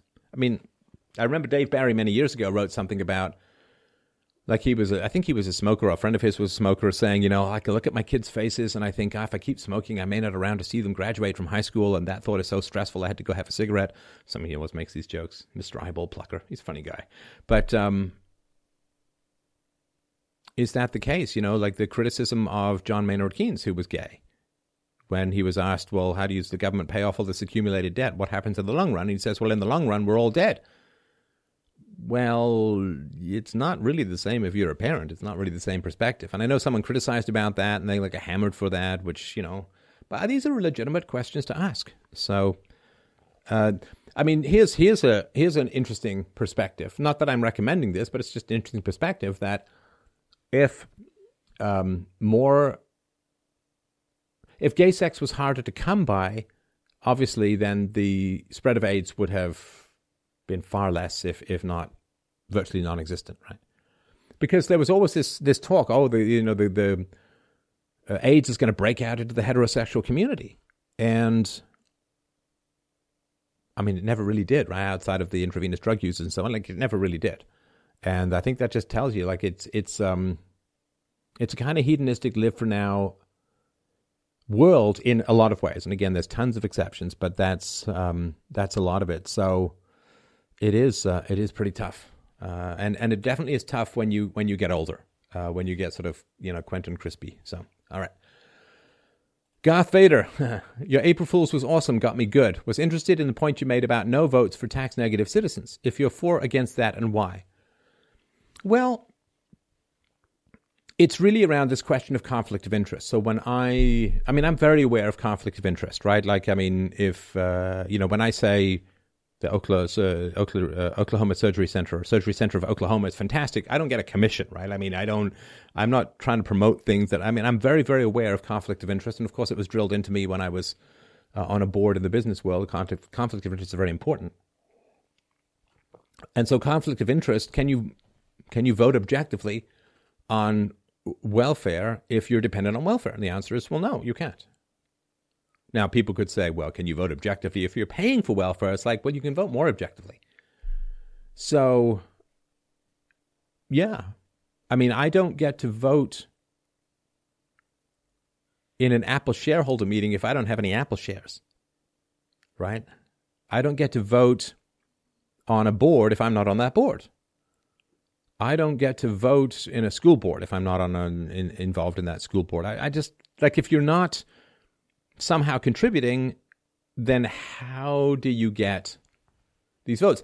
Uh, how do you get to vote? You, you, everybody knows you can't be objective about it. You can't be realistic about it, and your vote is being bought. You know, all we got a voter fraud. It's like the whole welfare state is voter fraud, as far as I'm concerned, because you're paying people to vote for you. And if someone comes along and says, "Well, we got to change this because look, we're running out of money," like the, the, it is this bizarre world, right? If you you understand unfunded liabilities, you understand the national debt, you understand the the fact that a whole bunch of bonds that were sold in the um, 09 crisis uh, is, you know, like the, the unfunded pension liability, it's all coming due. And no, nobody talks about it. You know, say, oh, well, Trump is spending is up, spending is up. Well, it is up, and it shouldn't be, but the majority of American government spending is mandated. You can't, you can't change it. So nobody's anybody who's not talking about this, uh, if they're interested in sort of social policy or public policy, anybody who's not sort of saying, yeah, well, but it's, you know, like, should we spend money on this? Should we spending on it? It's like, but it's all unsustainable, right? It's like saying, where should we go for dinner after you've already jumped off the cliff? It's like, well, uh, we could talk about it, but the ground's kind of coming up, so maybe we could duck and roll or something. So it would be a step in the right direction, but it's not imminent, right? Of course, right? Because we all know that if you say, well, you have to be tax positive in order to vote, everybody's going to go completely mental. And everybody's then going to be like, well, you can't have poor people suffer, and poor people are going to suffer, and you know, people who are sick are going to suffer. And it's like, well, look, I'm like, I'm sorry about all of this. I didn't make this damn system, and I've been talking about it since I was old enough to shave. So the reality is that we, we there's no money. I mean, you say you do whatever you want. There's no money. There's no money. We're so deep in the hole we can't see the sky. And you want to spend and you don't want to talk about like it's just crazy. And everybody shies away from this topic because it can't be solved in any easy way. And so we're in a situation now well, some people are going to have to suffer if we're going to have a soft landing, or everyone's going to suffer like hell if we have a hard landing. But nobody wants to talk about that because now any kind of suffering is is uh, unacceptable. You just show one crying person, and you know society falls apart, right? Anthony Skinner says you should do a breakdown on a movie called Bad Times at the El Royale and keep up those goat Minecraft vids. Yeah, it would be funny. My daughter and I do play Goat Simulator occasionally, and uh, it's quite a lot of fun. Ryan Woodard says, My politicians be better as influencers by way of lobbying the private sector to achieve political ends instead of being lobbied. Could this be feasible, plausible, effective institutionally? My politicians be better as influencers by way of lobbying the private sector to achieve political ends. You mean lobbying for a company to build a wall? Sorry, don't really have that. All right. Uh, Hannah O says, Steph, any advice for stay at home dadding? Ah, oh, it's great. It's great. It's a thrill. And advice? Um, uh, get out of the house, go roam roam around, get into nature, uh, all of that kind of stuff. I think mm, kids and nature go hand in hand, and kids raised in nature uh, have I think, in my opinion, like more robust immune systems. They they are happier. Uh, kids raised in nature have less of this like ee, you know, a, a frog stuff, which is kind of hysterical. So yeah, just get them out in nature and, and all of that, and just really enjoy the conversations. And never, you know, like I was I was having a long conversation with my daughter today about shorting stocks and how you can make money when a stock price goes down.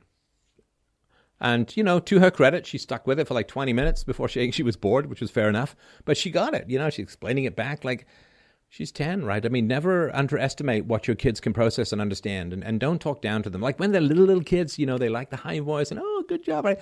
But, you know, like tone it down and just get to adult talk as quickly as possible. Like, you know, you hear me talking with my daughter when we do shows together, and that's fine. All right. Marisha Dark, how brilliant is Trump's sanctuary state gambit? I don't agree. I think it's terrible. I mean, yeah, you can say, well, it got Cher to change her mind, right? So everyone says, uh, oh, you know, the the uh, the um, uh, the illegal immigrants are so good for the economy. So Trump says, okay, well, we're just shipped into the sanctuary cities, and everyone's like, no, no, no. It's like this is where MAGA has got to. This is what Trump supporters are now satisfied with. Are you kidding me? Guy just handed out what, or his Government just handed out another couple of hundred thousand visas for workers to come swarming into the country. The border is in tatters. There's no wall. There's no rejection of birthright citizenship. Are you kidding me? There's no control over immigration. This is the big victory now?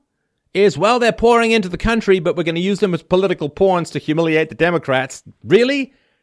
That's what you voted for? That's what you sacrificed for? That's what you burned relationships for and risked your job for and sent money in for? That's that's it? Well, they can stay, but we're going to use them as pawns to make the Democrats look dumb. That's that's that's it. That's it. That's sad. That's terrible. That's not where things should be. Now, you could say, well, he's going to wait for a second term and blah, blah, blah, blah, blah. No. Voter fraud is going to be rampant, in my opinion. The demographic stuffing of the ballot is going to be ever escalating and ever increasing.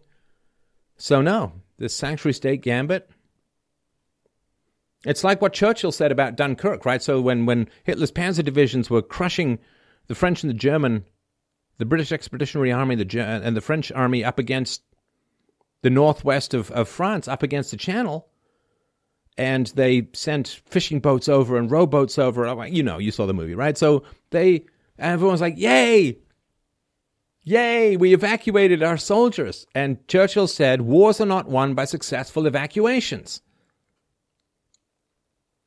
I mean, it's good, don't get me wrong, it's good that they evacuated, but that's not how you win a war. That's how you just don't immediately lose it disastrously. So, no, I don't. Uh, I don't view that as a victory at all. Not compared to what was being promised. Now we'll see what Attorney General Barr is able to do with the deep state, and whether Obama spied on people, whether the whether he bought some non-American political standards to, to, spying, right, on on political enemies. I mean, if if uh, if the indications play out, it certainly seems to be the case that that uh, the heads of the alphabet defense and protection agencies and, and Clinton and, and Obama knew and cheered and encouraged the spying using the incredible, awesome power of the state to spy on political opponents for the purposes of taking an election. That is, in my view, that's treason of the first order. Treason of the first order. Now, if he's able to do something with that, which he probably won't be able to because it's going to drag on and on, and you know, people say, well, if if you know people get arrested who are high up in the Obama administration, there's going to be a civil war. I hope not. I hope not. But, uh, you know, there's that old saying that if there is to be war, let it come in my time so my children may live in peace. I'd rather no war at all. But, um, and then they should just say, no, we can't enforce the law. They're, they've got too big, they've got too powerful. So good luck, everyone. So, no, Sanctuary State Gambit, it's a marketing move, it's a branding move. It doesn't change the numbers of people pouring into the country, which are going up in some areas. No, don't don't don't lower your standards to be satisfied by that garbage. Oh, I scored brownie points against Cher. Yeah, that's going to save the Republic. All right, Geek Chorus says, I've learned so much from you. Thank you, sir. Thank you. Andrew Brill, who was your bet for U.S. President 2020? Trump so far. Ben S. Did the Enlightenment doom Western civilization? If Jesus Christ is sovereign, he is not only sovereign on Sunday morning. Our kings once bowed to the King of Kings, and the kingdom prospered. Yeah, well, I miss Christianity because UPB didn't take as well as I was hoping it was going to. So, no, it's not the Enlightenment. It's not progress that dooms humanity. It's not people. Say, oh, you know, well, you get comforts of civilization and you get soft. No, no, it's the state. It's the state. It's the state. It's the state. You know, going over this with um, fascist totalitarian Plato's Republic from Hell. Yeah, let's take the children and raise them in com- com- communal vats, in, in dragon taming pits of collectivism. And that way, nobody knows whose kids are whose, and, and they, you could end up with brother marrying sister. They won't even know it. It's like, it's a great plan, you lunatic. But you know, like a lot of Plato's work, a lot of Aristotle's work, a lot of, I mean, political philosophy. Oh, what, what's the best form of government? What kind of government should we have? How should that government be structured? How should it deal with this? How should he deal? I mean, look at Plato's uh, the, the laws, right? His his practical goal of, of how you run a society or a city with its 5,040 citizens and all these rules and it's all what kind of government should we have? It's the wrong question. Why should we have government at all? That's the question. That's the question that needs to be on the table. People tried for 50,000 years to come up with the best institution of slavery, most economically productive and best institution of slavery. Funny story, turns out that the best institution of slavery was no slavery, and we've been trying for tens of thousands of years to come up with the best system of government. It's always a complete freaking disaster. So it's time to start thinking outside that box just a little bit, my friends. Not what kind of government. Why government at all? What a disaster. So, no, there's only a cycle of civilization because we place right at the center of society a squid like, blood soaked tentacle entity of historical disaster that regularly corrupts human beings and turns them into monsters. It's not a cycle of history. It's because we keep relying on the state, on oligarchical, hierarchical, collectivist, coercive, violent institutions to beat humanity, to terrorize humanity, to jail humanity, to coerce humanity into a better place. Yeah, try beating a woman into loving you. Try stating a society into virtue. Never going to happen. Have you ever heard of having Hans Hermann Hoppe in your show? Yeah, democracy, the god that fails. I thought his argument about aristocracy is interesting, which is basically that aristocracy is better than democracy because the king wants to leave the kingdom to his son, so he's going to be more responsible. I mean, it's interesting. We'd have to talk about parenting, and that probably means that he wouldn't. Uh, he's a big fan of spanking, right? So, as far as I understand it, so. All right, let's see here.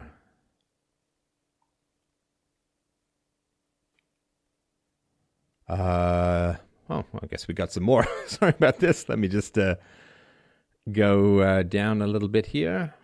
Do you see a resurgence of the right in response to the left? Uh, the Democrat Party is really the party close to splitting.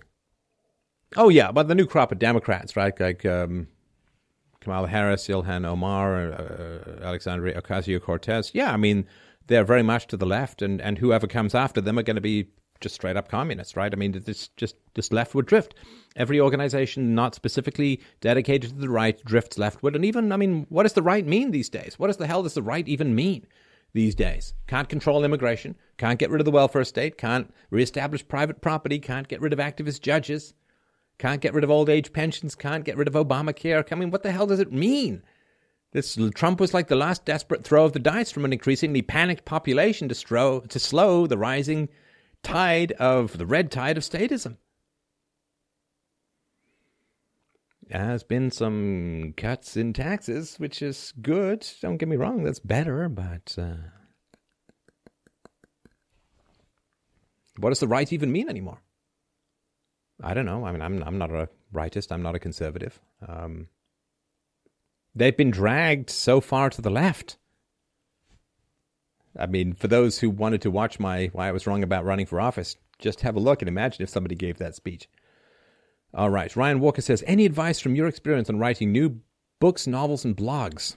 Have many ideas much influenced by you and Jordan Peterson, mentally not knowing where to start. One novel idea, including both of you. well, I hope it's a gay romance. Um, but so so here's what you need to do. I'll give you the the 101 because it's how I started. So, first of all, just write great stuff. And secondly, just find a place to get it out there. You just, I mean, for me, it happened to be Lew Rockwell's site, uh, which is well worth reading. Uh, Lew, L E W, Lew Rockwell. And uh, he, I think, hid my stuff later, but uh, he published my first bunch of articles, and that helped drive people to my podcast. And you just got to find some place where people are going to read. Uh, if there's a conference going on, just phone them up, be persistent, beg them to let you go on stage, even if it's for 15 minutes, and then just work like hell to prepare a, a fantastic speech. If you've got quality, you, you know, don't hide your light under a bushel. Go out there. If you have quality in your soul, if you have virtue and, and beauty and reason in your soul, you owe it to the world to get it out there. You owe it to the world. Oh, there are no unchosen positive obligations. I get that. You shouldn't go to jail if you don't. You're just kind of a jerk if you don't. You know, like if you know how to do the Heimlich maneuver and you don't, you don't go to jail, but you're kind of a jerk if you don't. So just, you know, go and shine your lights. Don't, and it's not about you. Nobody cares about me, right? I mean, you guys don't don't uh, wake up in the morning and say, "Well, I hope Steph slept well." you know, you you like, I assume, when I'm talking to you about things that matter to you, uh, stimulate your thoughts, stimulate your ideas. Uh, you know, make make you laugh a little, or or think a little, or or be sad, or or moved, or whatever. Right. So you take yourself out of the equation. The only way that I can do this this is not an ego. It's not about me. It's an you know people. Funny, I do these interviews, and I did I did check this once a while ago you know, somebody said, "Well, Steph, you just you keep talking over your guest, you keep interrupting your guest," and it's like the guest spoke for eighty five percent of the time. it's kind of funny, right? It's not about me. It's about you know, there's you and then there's the truth. I'm like the facilitator. I'm the matchmaker. I only care about whether you like the truth. I don't care whether you like me. I mean, it's great if you do, and, and I hope it helps you get to the truth if you like me. But it's not about me. It's about you and it's about the truth. You know, I mean, if, if you're a doctor, you want your patient to get better. You don't want your. Do you like me? Do, do you like me? You must really like me. Okay, if you're an actor, I guess people have to like you. You don't have to like me. I just want you to like the truth. I'd, like I'd rather be a clear pane of glass through which you can see the beautiful vista of the truth rather than looking at the glass. So just write great stuff, find some place where you can get it out. Be persistent. Be annoying to people. You know, you you'd be amazed. So many people get so many messages that all you have to do is be persistent.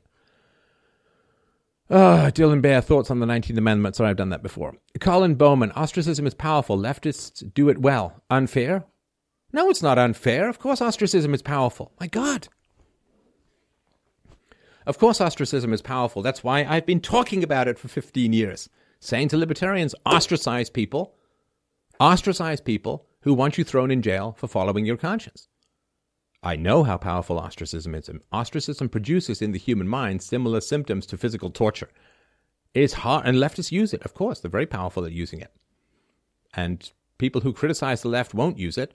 Like, okay, well, okay, then, then, then go into a quote gun fight with a knife if you want, but you're going to lose, right? So, yeah, it is powerful. Uh, mocking Monica says, "Do you agree with this? Men are treated like stray dogs in America." Gosh, no, that's a terrible thing to say. Stray dogs are treated much better than men in America. Um, and by this I mean generally white men, but uh, no, stray dogs. There are whole uh, there's a whole animal shelter not far from where I live that my daughter and I sometimes go to to donate money and, and, and play with the animals and so on, right? And uh, you can't find a male shelter for victims of domestic violence at all, right? You know, like I, there was this article. What was it? Slaughter, her name is, and she wrote this article about. Oh man, you gotta be more into what women do. You gotta be more into what caring and men should hug. And it's like, at what points ever do these people say, you know, women, you've got to stop being so emotional and so neurotic, which they do score higher. It's not just me, they score higher on neurosis than men. And you've got to start being grounded and more rational. You've got to stop being triggered and you've got to be more like men and look at things objectively and, and master your emotions and be more like men and be more rational. Maybe climb a, goddamn telephone pole to repair something at minus 20 degrees once in a while and you've got to get into more dangerous occupations. You can't just leave it all to the men. It's always about oh well you got to take the strengths of women and you got to get the men to conform to all the strengths of women but you never go to the weaknesses of women and say well you got to conform to some of the strengths of men now here haven't you? Maybe stop being so triggered maybe stop being so emotional maybe stop being so witchy with a capital B at times. Just maybe Maybe you got something to learn from men about emotional self control and how to defer some of that gratification. Maybe stop being so materialistic. Maybe look at a mall and see how many stores are there for men and how many stores are there for women. And maybe you can learn something from the minimalism of men. That you don't need all of this bric-a-brac white elephants and frou-frou and clam-shaped soaps in plastic that no one can touch. Maybe you don't need 1,200 different types of towels. Maybe you don't need the scent that sounds like some unicorn from heaven shat all over you. Maybe you don't need all of this. Maybe you don't need all these shoes. Maybe you can be just a little bit more minimalist. Maybe you can stop being ornamental. You know, this is a big thing that uh, you you really see these days. Like it's just this this relentless focus on women being ornamental. Look, I'm thin. I have shopping bags around me, and I'm laughing while sitting in a V shape in an armchair. Dressed in clothes that means I've never done any labor in my life. You know, maybe you could work at being more practical. Maybe you could work at being more interested in things than people. You know, maybe you could learn from men about some things. Maybe you should learn a little bit about stoicism, emotional self control, and he says as he rants. But it's always about like take the weaknesses of men and say the strengths of women and say, ah, women are better. You got to be like women. And never take the weaknesses of women. Look at the strengths of men and say, well, you know, women, you got to step it up a little bit here too.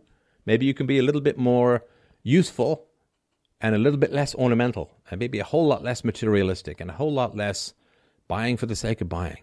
Right? I mean, this is why politicians love putting money into the hands of women. The welfare state, what is it? It's a single mother state. It's putting money in the hands of women. Divorce, alimony, child support, what is that? It's putting money in the hands of women. Hiring women into the teaching profession, hiring women into the government, ma- making companies have huge bloated HR departments because they got to find some place to put the women. They love getting money into the hands of women because women will go spend, spend, spend, spend, spend. This doesn't come from my personal life. We're very frugal, but we want to go spend, spend, spend, right? So it drives the bullshit economy, or it drives the stupid economy. It drives the uh, I made some stuff that ripped out of the precious heart of Mother Nature, gets shipped halfway across the planet, ends up gathering dust, never looked at, behind a plant on someone's dresser. like, I guess a friend of mine's mom when I was a kid I liked ducks. She had ducks everywhere, like duck wallpaper. Then she had big to little ceramic ducks on the windowsill, and she had duck tea towels, and she had duck apron, and and it was like, who gives a duck? What's with the ducks? Duck off. They're wasting nature's scarce and precious resources. For what? Ceramic ducks. They're not even going to give you eggs. you can't eat them. Oh. Uh, let me just get this. If I can find it, I'm sure I can. It's a great line from Hamlet, where he's railing at um, Ophelia. Is Ophelia? Let me just see here. Uh, let me just see here. Ah, Nickname God's Creatures, Hamlet. I won't do the whole thing, but it's a really, really good speech. And uh, of course, uh, Mel Gibson's actually pretty good at that.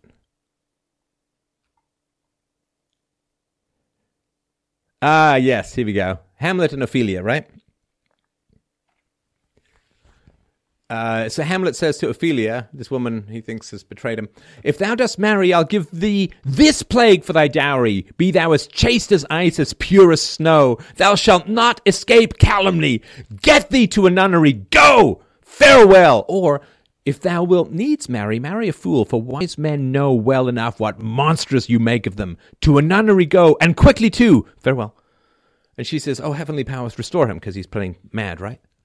And he says, I, I, I've heard of your paintings too well enough. God has given you one face and you make yourself another. You jig, you amble, and you lisp and nickname God's creatures and make your wantonness your ignorance. Go to, I'll no more on it. It has made me mad. I say we will have no more marriages. Those that are married already, all but one shall live. The rest shall keep as they are. To a nunnery go. And this I always love that speech because how often does does a man get to have a speech about women's vanities and foibles and frailties, right? God has given you one face and you make yourself another. Like, what's wrong with the face? You got to have all this makeup. You jig, you amble, and you lisp, you know, like this tire tossing and all of this, and nickname God's creatures. The sentimentality of women, right? Some women, right? You make your wantonness your ignorance go to. I'll know when it's made me mad. Uh, it's uh, marry a fool, for wise men know well enough what monsters you make of them. It's uh, I just remember when I first, and there was something in Stephen King's The Stand that I read when I was up north about feminism. Uh, it's it's powerful stuff, and and you you you can't criticize any aspects of femininity because eh, right, but we need to, right? We need to. All right.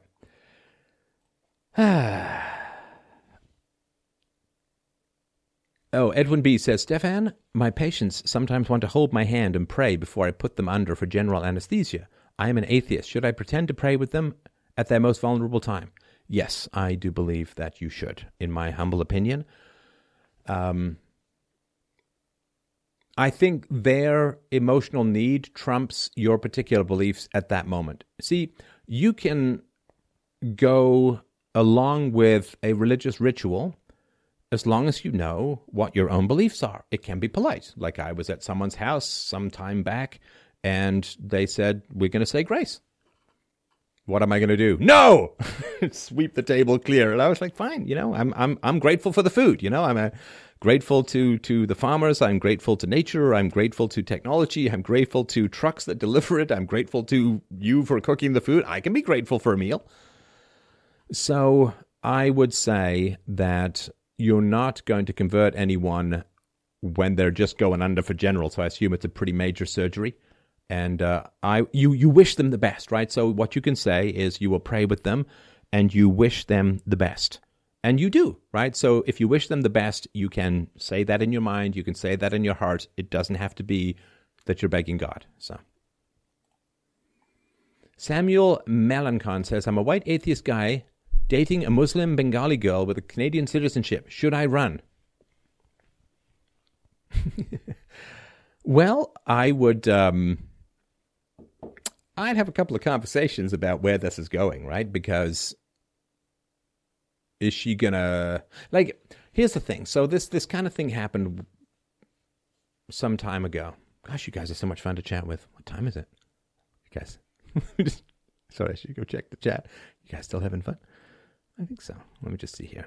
Um, but yeah, something kind of happened way back in the day, which was that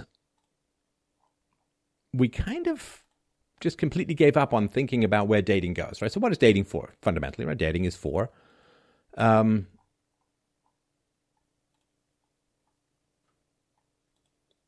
getting married and having kids, right? Isn't that what, what dating is for? In the long run, that's really the point of it, right? And so just talk about that with someone. Then you find out if you just want to have sex with them or they're hot or whatever, or they're fun or they're funny or whatever. Find out, you know, okay, so if um, if if we have kids, how do you want them raised? And if she wants them raised in the Muslim faith and you're an atheist, you're going to have some problems, and you kind of want to sort that out sooner rather than later.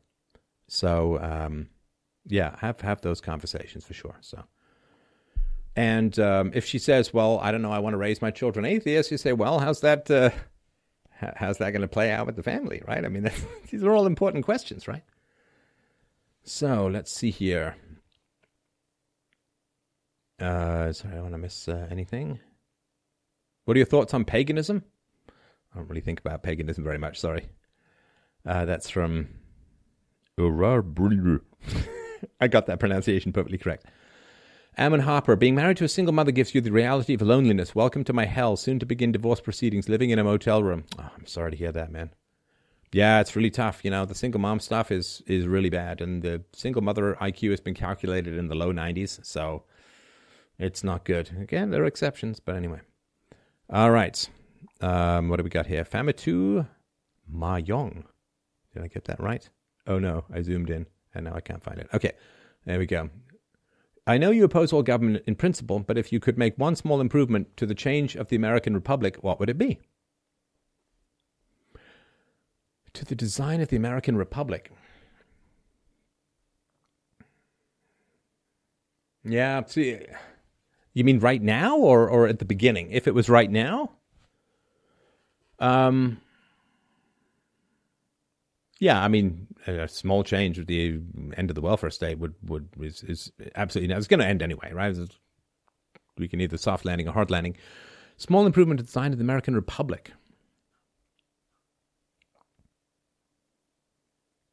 Yeah, I don't know. Harry Browne used to have one that he supported an amendment where no congressman could vote for war unless he had unless there was a draft and he had a military age son. But um, I would say you could bring a lot of reality, just like no no um, constitutional amendment, no no unfunded liabilities, no debts, and that would uh, bring the reality because we're we're living in this weird world where people can pretend to be virtuous on borrowed money. So, all right. Istak uh, says, You make a lot of sense, Steph. Always have. Thank you. Jason Workman says, Should we start a libertarian revolution? Um, no, just, I mean, everything I've said before about be serious about your beliefs and, and don't be friends with people who want you thrown in jail for following your conscience. Ah, Krillin says, "Who owns the Notre Dame, the Catholic Church, the city of Paris, or the city of France, or the country of France? Will atheists be forced to rebuild a church?" Yeah, well, you know, less than 24 hours after the whole fire, this is going to date this cast, but anyway, less than 24 hours after the um, uh, the fire started, they're now saying, "Oh, what's no evidence of arson?" And that's, I mean, come on, that's ridiculous. They can't possibly know that at this point. And the owner, uh, he said there were eight workers. The guy who was running the construction jobs, there were eight workers. They were all gone by the time the fire started. And there is a video of some guy up there after the fire or around that time. Uh, you can find it online. So, I mean, it's I I don't believe the official story. They haven't released all the documentation about how they came to the conclusion that there was no uh, arson. So, I mean, I I mean, I just assume governments are lying all the time, right? So that's just my it's a really constant place to to start from. And so yeah, it's I mean it's it's a ridiculous notion that they could I mean, let's say some guy started the fire, what's he going to do? He's going to say, "Oh, it was an accident," or "Oops," you know, they, they don't know. They don't know. Come on. They don't know. So it's uh, it's terrible. I mean, it's terrible. I mean, I understand why they would be pretty tempted to falsify this if it turns out to be false, which we may also never find out. Which is uh, if it turns out that there was arson. Well, I mean, um, all, all the Western, all the European countries these days. I mean, not the Central, Eastern, but certainly the Western European countries and, and the UK, all they're doing is just trying to hold things together at the moment. That there's no plan for the future. There's no goal that's just like, can I get five more minutes without a revolution? That, that's all they're doing these days. Is they're just trying to hold this shaking reentry spaceship together for five more minutes. That's all. That's all they're all they're doing. So, will atheists be forced to rebuild the church? The money could be spent worse in worse ways. Justin Wilkins. My girlfriend is a Jehovah's Witness and I'm a Christian. She wants to be a Christian but doesn't want her family to hate her. We've been together for two years and her family hates what we are that we are dating. Thoughts on what she should do? Well, I mean, is she interested in the future or is she interested in the past? If she's interested in the past, then she's going to go back to her family. She's going to give up you. And if she wants to build the future, then if the family's making her make that choice, you know, I, I mean, I have one answer to ultimatums. bye bye. Yeah, or okay, bye.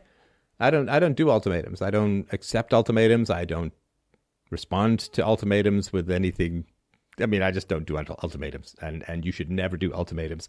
By the time you get to an ultimation uh, ultimatum state, you're in such a state of desperation that you just get out. So the other thing too is, is uh, uh, why I mean, are you committed to her? If she, if you're not committed to her, then she could end up in the worst situation, which is she ends up with the enmity of her family, but she doesn't get you as a husband. So it may be an issue with to do with your commitment, which you know you can give or not give, but it just may be. Arminius Calgus says the history videos are easy to share far and wide. Yes, yes, yes, yes, and. Um,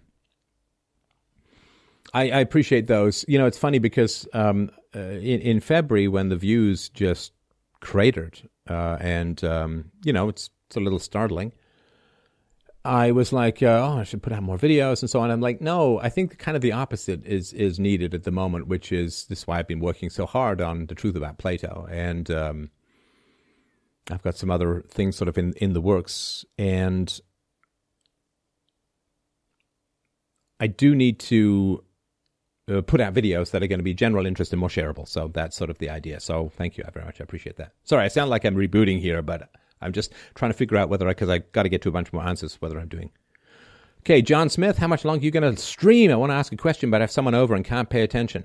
Um, not not much longer. Uh, Penament Philosophy. Hey, Steph, do you still have a relationship with Alex Jones? I'd love to see you on the show again, or vice versa. Uh, I like Alex. Uh, I think he made some uh, judgment errors, uh, obviously, uh, but um, and it's interesting. I watched an analysis. I think it was a Quebec lawyer gave of the deposition that was put on Alex regarding the Sandy Hook uh, lawsuits, and uh, it was very interesting. I just sort of wanted to recommend that. It was I find that stuff kind of fascinating. Um, ben Joy says, "What made you think you could create a successful philosophy show?" When I use the word philosophy, I can see people's eyes glaze over. Yeah, you know, it really does have a pretty bad rap, and I can kind of understand why, because it's been academic to the point where there's no bat phone. It's like, oh, we got a moral dilemma. Let's call a philosopher, right? Um, so there's something that I read years and years ago. It's funny the little things that stick with you, but someone said, I would rather talk to someone really passionate about stamp collecting, which I'm not interested in, than someone who was not interested in a topic that I enjoyed. And that's, that's a very interesting perspective, right? So if you're if you really care about something that comes across, right? That that you see that and, and that that excitement and that that passion about it. So I love philosophy. I love philosophy to my very bone marrow, the tips of my toes. And I know how important it is. I know the alternative to philosophy is the deaths of millions of, well, billions of people, frankly. So it's pretty high stakes. And I will not hide my passion for it. And if a smart person cares strongly about something to the point where they're willing to talk about things that are risky and take calumny and slander and attacks for all of that, you know, it's going to be interesting to people. Uh, Kirk, thanks. I did answer the Trump thing. Uh, Pod found you in 15 and went from self hating dissociated to a euphoria that had me crying at the beauty of light shining through tree leaves in summer. Oh, that is, uh, that's very nice of you. I will support your work till I die. Too much to type. Thank you. Dude, that's incredibly kind. So he found me when 2015 went from self hating dissociated to a euphoria that had me crying at the beauty of light shining through tree leaves in summer. And that's the world is so beautiful. The world is so gorgeous. It is so amazing. And individuals that I meet, almost all of them are, are wonderful. So this, you know, somebody the other day was uh, saying, "Oh, your inbox must be interesting." My inbox is wonderful. My inbox is full of baby pictures and people getting married and and you know my kids love me more and and uh, I've reconciled with my dying father and stuff like this uh, I've gone from this uh, to to wonderful things and that's my my inbox is like beams and beacons of light so uh, I um, I appreciate that that's wonderful thank you um, excuse me one sec I had a tiny sneeze All right. Uh, childhood, uh, thanks for sharing your experience and insight. You're right. Loneliness is a call to action. Thanks for all you do for self knowledge and beyond. Thank you. Uh, let's see here. Hi, Stefan. I was curious, what's your email or your contact for events and inquiries? Um, it's on, on the website. Also, would you ever consider a discussion or debate on Nick Fuentes, Faith Goldy shows or streams and with Jared Taylor? I've done shows with those with those people, so I'm not doing a lot of interviews these days. Um, so uh, interviews have never done particularly well in terms of views in general, so I really do kind of have to focus on the views at the moment. Uh, Bloodrike says, Stefan, I'm 25, make 25k a year. Oh, wait till you're 150. Self sufficient, decent relationship with my folks, but I'm very lonely. Friend zoned by all the girls I'm attracted to. Can't believe in myself. Jaded. What should I do? Hmm. Do you know why you get friend zoned? It's very simple. You get friend zoned because you're dishonest. You get friend zoned because you lie. You get friend zoned because you don't state what you want from the woman right up front. Right? The friend zone is where dishonest men go.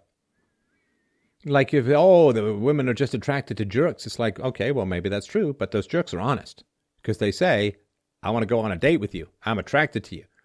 Let's do it." right? Now, the woman can say no, and you honor and respect the fact that she says no, and you don't pester her, and you don't stalk her, and you don't bother her. But what happens is that you you kind of float around hoping that she's going to be attracted by your vaguely friendly proximity. And that's just not the way that this works. This is, you know, like, what is this? An old Tom Leykis thing? It's like, don't take dating advice from your single mom. Oh, you got to treat her with respect. And I was like, well, no, that's really not. I mean, if, if she had such a wonderful guy, then why is he gone, right? So you have been told that you respect women by not being forward and saying what you want. But that's not respecting women. That's not respect. It is not respecting women to falsify yourself for them. What, they can't handle the truth? Do you, th- do you think women, young, attractive women, do you think that they don't know that there are men around who are really attracted to them they have no idea? This is what nature designed them for, to figure out where they stand in the hierarchy of attractiveness. So you're friend zone because you're lying to the women, right? I mean, you got to go declare yourself. It's high stakes, right? You get what you want, or you really don't get what you want. But I'm attracted to you. I, you know, I would like to go on a date with you. Let's let's see if we can get something great out of this. Wouldn't that be wonderful, right?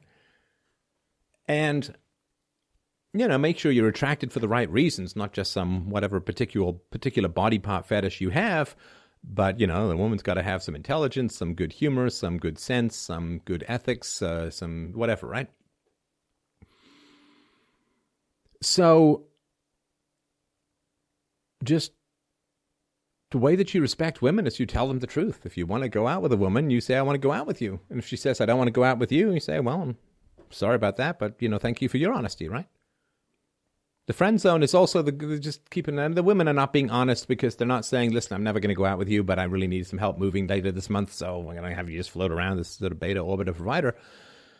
So nobody's being honest, and and dishonesty and falsifying your existence and pretending to be something. Oh no, I just you know let's just be friends. Like you want to date her, so tell her you want to date her. I mean, then you will, uh, but then she could reject me. It's like, yeah, Good. Then you can move on to someone who's not going to reject you. You know, it's like in sales. There, there's been, I, I've been involved in sales situations where it's 500 to 1,000 cold calls to make a sale. Are you kidding me? The nastiest thing that someone can do in the business world if they're not going to buy from you is string you along because then you call back and you fly out and you do another presentation. And it's terrible. People who say, nope, nope, nope, nope, nope, never going to happen, click, right? No. Then you then then you're one step closer to the, the, the big sale that you're going to get, right? And these were like half a million dollar computer systems, so you have to find that right need, that right, you know, oh yeah, that's just come across my desk and so you, you like the no no no no no is great. It's just one step closer to yes. No doesn't define you. No does not define you as an individual. No doesn't define you as an individual at all. If you know the quality of what you provide, I'm a great husband, I'm a great father. I knew that I was going to be these things. So all the women who said no to me, and it wasn't like I mean I don't want to sound like I'm some sort of player, but yeah, I went on a lot of dates, but some women said no. I mean, what can I say? I mean, they made a mistake. And I, I, i guarantee you there are women out there who are kicking themselves. I mean, probably some of them read me in the media. I'm relieved, right? But yeah, some women who know the truth. It's like, yeah, I mean, listen to me chatting away with my daughter and we're having a blast together and so on. And like, who wouldn't want a part of that? Who wouldn't be a part of that kind of life, right? And uh, yeah, I've occasionally looked up old girlfriends, yeah, see how they're doing. And uh, anyway, it doesn't really get into any details, but just stop being dishonest. G- give women the truth. Tell them the truth. If you're attracted to a woman, say, I'm attracted to you. I want to go on a date. you know, what? this friend zone stuff is, is just a, it's a conspiracy of, of bullshit, basically. Stop bullshitting people. All right. MB, uh, oh, sorry. Uh, Justin says, uh, I've watched and donated for three years. Thank you. That's why I'm here. It gets better and better as time goes. I've doubled my income by selling this instead of that. However, first date conversations just got a little less interesting. Advice? You know, everyone's desperate to tell you the truth. Everyone's desperate. I mean, there's a reason why people call me up even after like 15 years. They call me up and then they just, I want to say spill their guts, but they're, you know, they'll honest, they'll answer questions. Everybody wants to tell you their story. Everybody wants to be honest. Everybody wants someone who's interested. Everybody has a secret world and a secret life and a secret chamber that they're desperate to fling wide to the world and have the world see.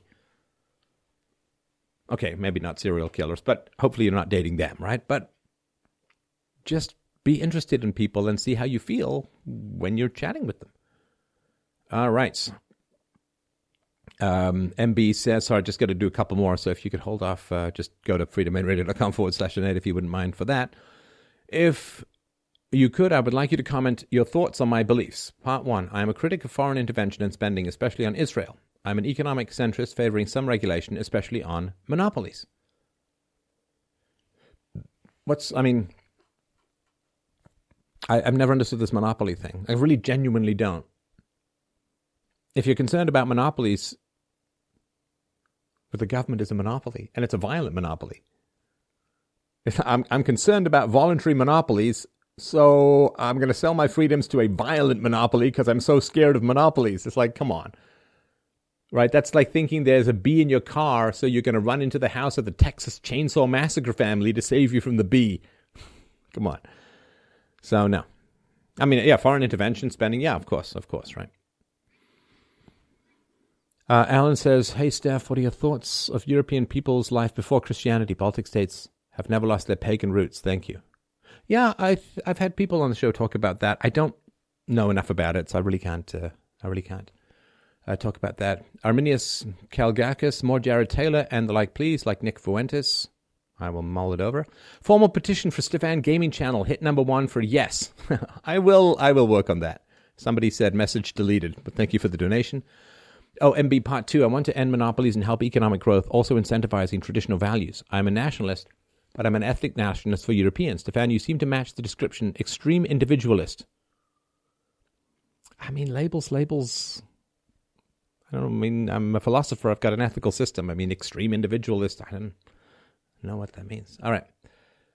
Uh, else says the past few months appear to have been one prolonged black pill. Am I mistaken to think that? Yes, uh, the world is getting darker, and um, lines are being drawn, and escalation is occurring because we're gearing up. 2019 is an election season in Canada.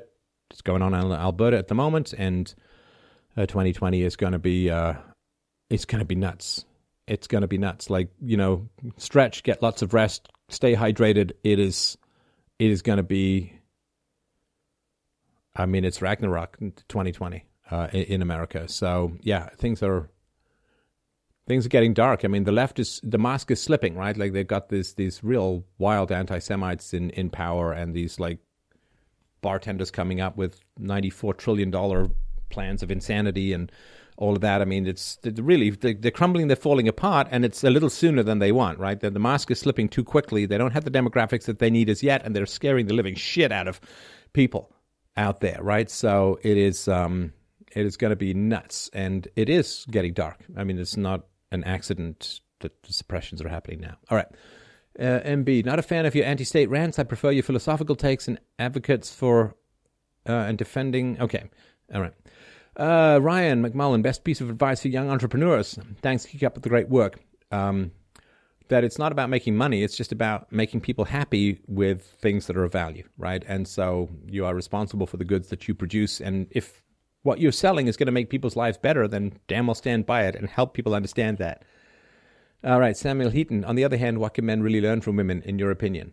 That's a good question. I will mull that over. I mean, I know that there's a lot. I just, you know, it's a little bit late uh, on uh, on the night. So let's see here. Finish off the last bit. And listen, guys, great. What is this?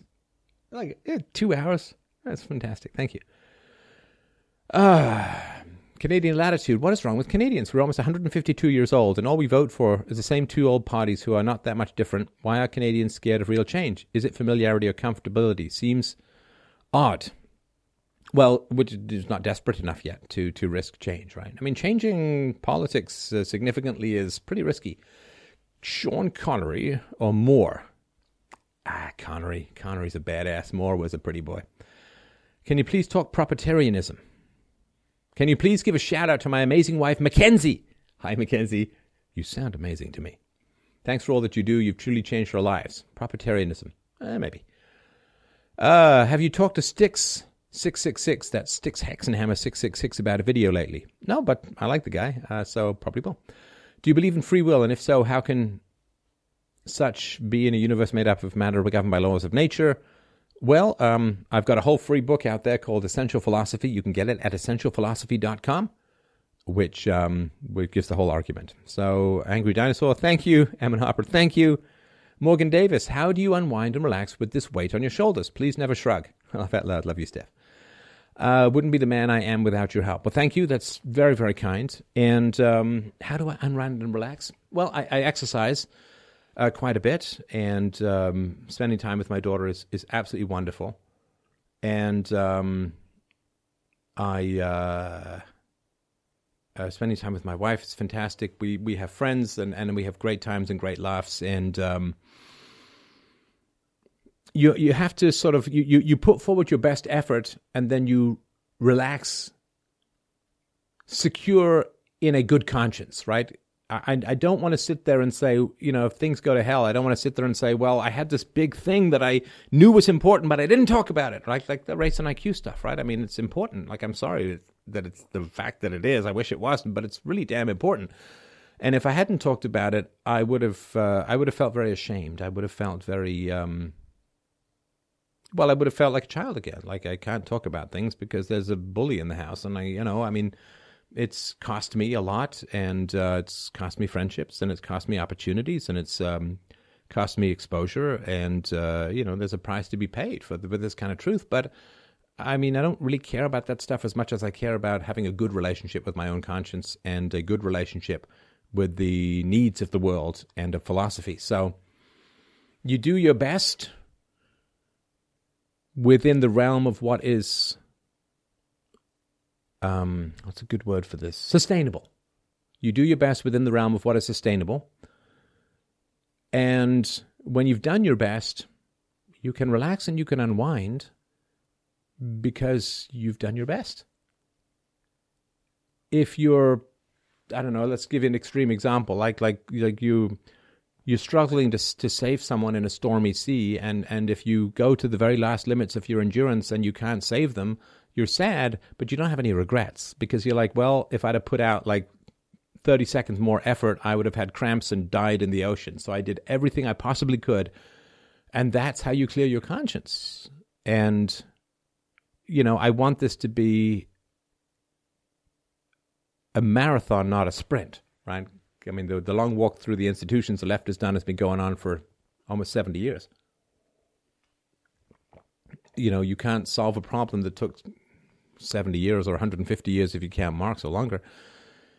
You can't solve a problem overnight that's that embedded that took that long to to to start, right? You can't if you're 300 pounds overweight, it's going to take you years to lose it safely, I think. So you, you do the best that you can in a sustainable manner and then you can relax because you say, well, okay, but if I'd have done more, I, I wouldn't have been able to sustain what I'm doing. And I, am not even sure what more would look like for me. I don't like, I've been so far beyond the Overton window in essential truths. I don't know what more would look like for me. I'm, I'm very comfortable with the choices that I've made, and I'm very comfortable with my conscience. So I appreciate that, that kindness. I really do. And uh, with that, I guess, you know, it's been a great chat. I could chat with you guys all night, but um, I do, uh, got to get some sleep. So, uh, thanks everyone so much, of course, for all of your wonderfully kind support. It is a great, great pleasure to chat with you. It is a great honor to to have your trust and your faith in this philosophical conversation. You know, you know it, you feel it, you feel it, you feel it, you sense it coming. freedomainradio.com forward slash donate. That's freedomainradio dot com forward slash donate. Uh, if you could help out the show, I would really, really, really appreciate it. Uh, you know, as the views go down, this is the whole point, right? As the views go down on on YouTube, it's not. I mean, I'm working to to as I always do to keep them up, and um, I mean, I'll do what I can, of course, right? But um, as the views go down, then you know, people naturally will cycle out of donations, right? They they move on, they run out of money, they change jobs, they move, whatever, right? They need to save for something, so people are going to cycle out sorry, cycle out from donations. And of course, the purpose of, of pushing down views is to um, have fewer people cycle in so that there's a slow diminishment of the oxygen in the room. That so if you could help out, you know, we'll keep going by hook or by crook. But if you could help out, I would really, really appreciate that. It is very, very necessary, to put it mildly. So, well, thanks everyone so much. Have yourself a wonderful, wonderful evening. Love you guys to death. I'll talk to you soon.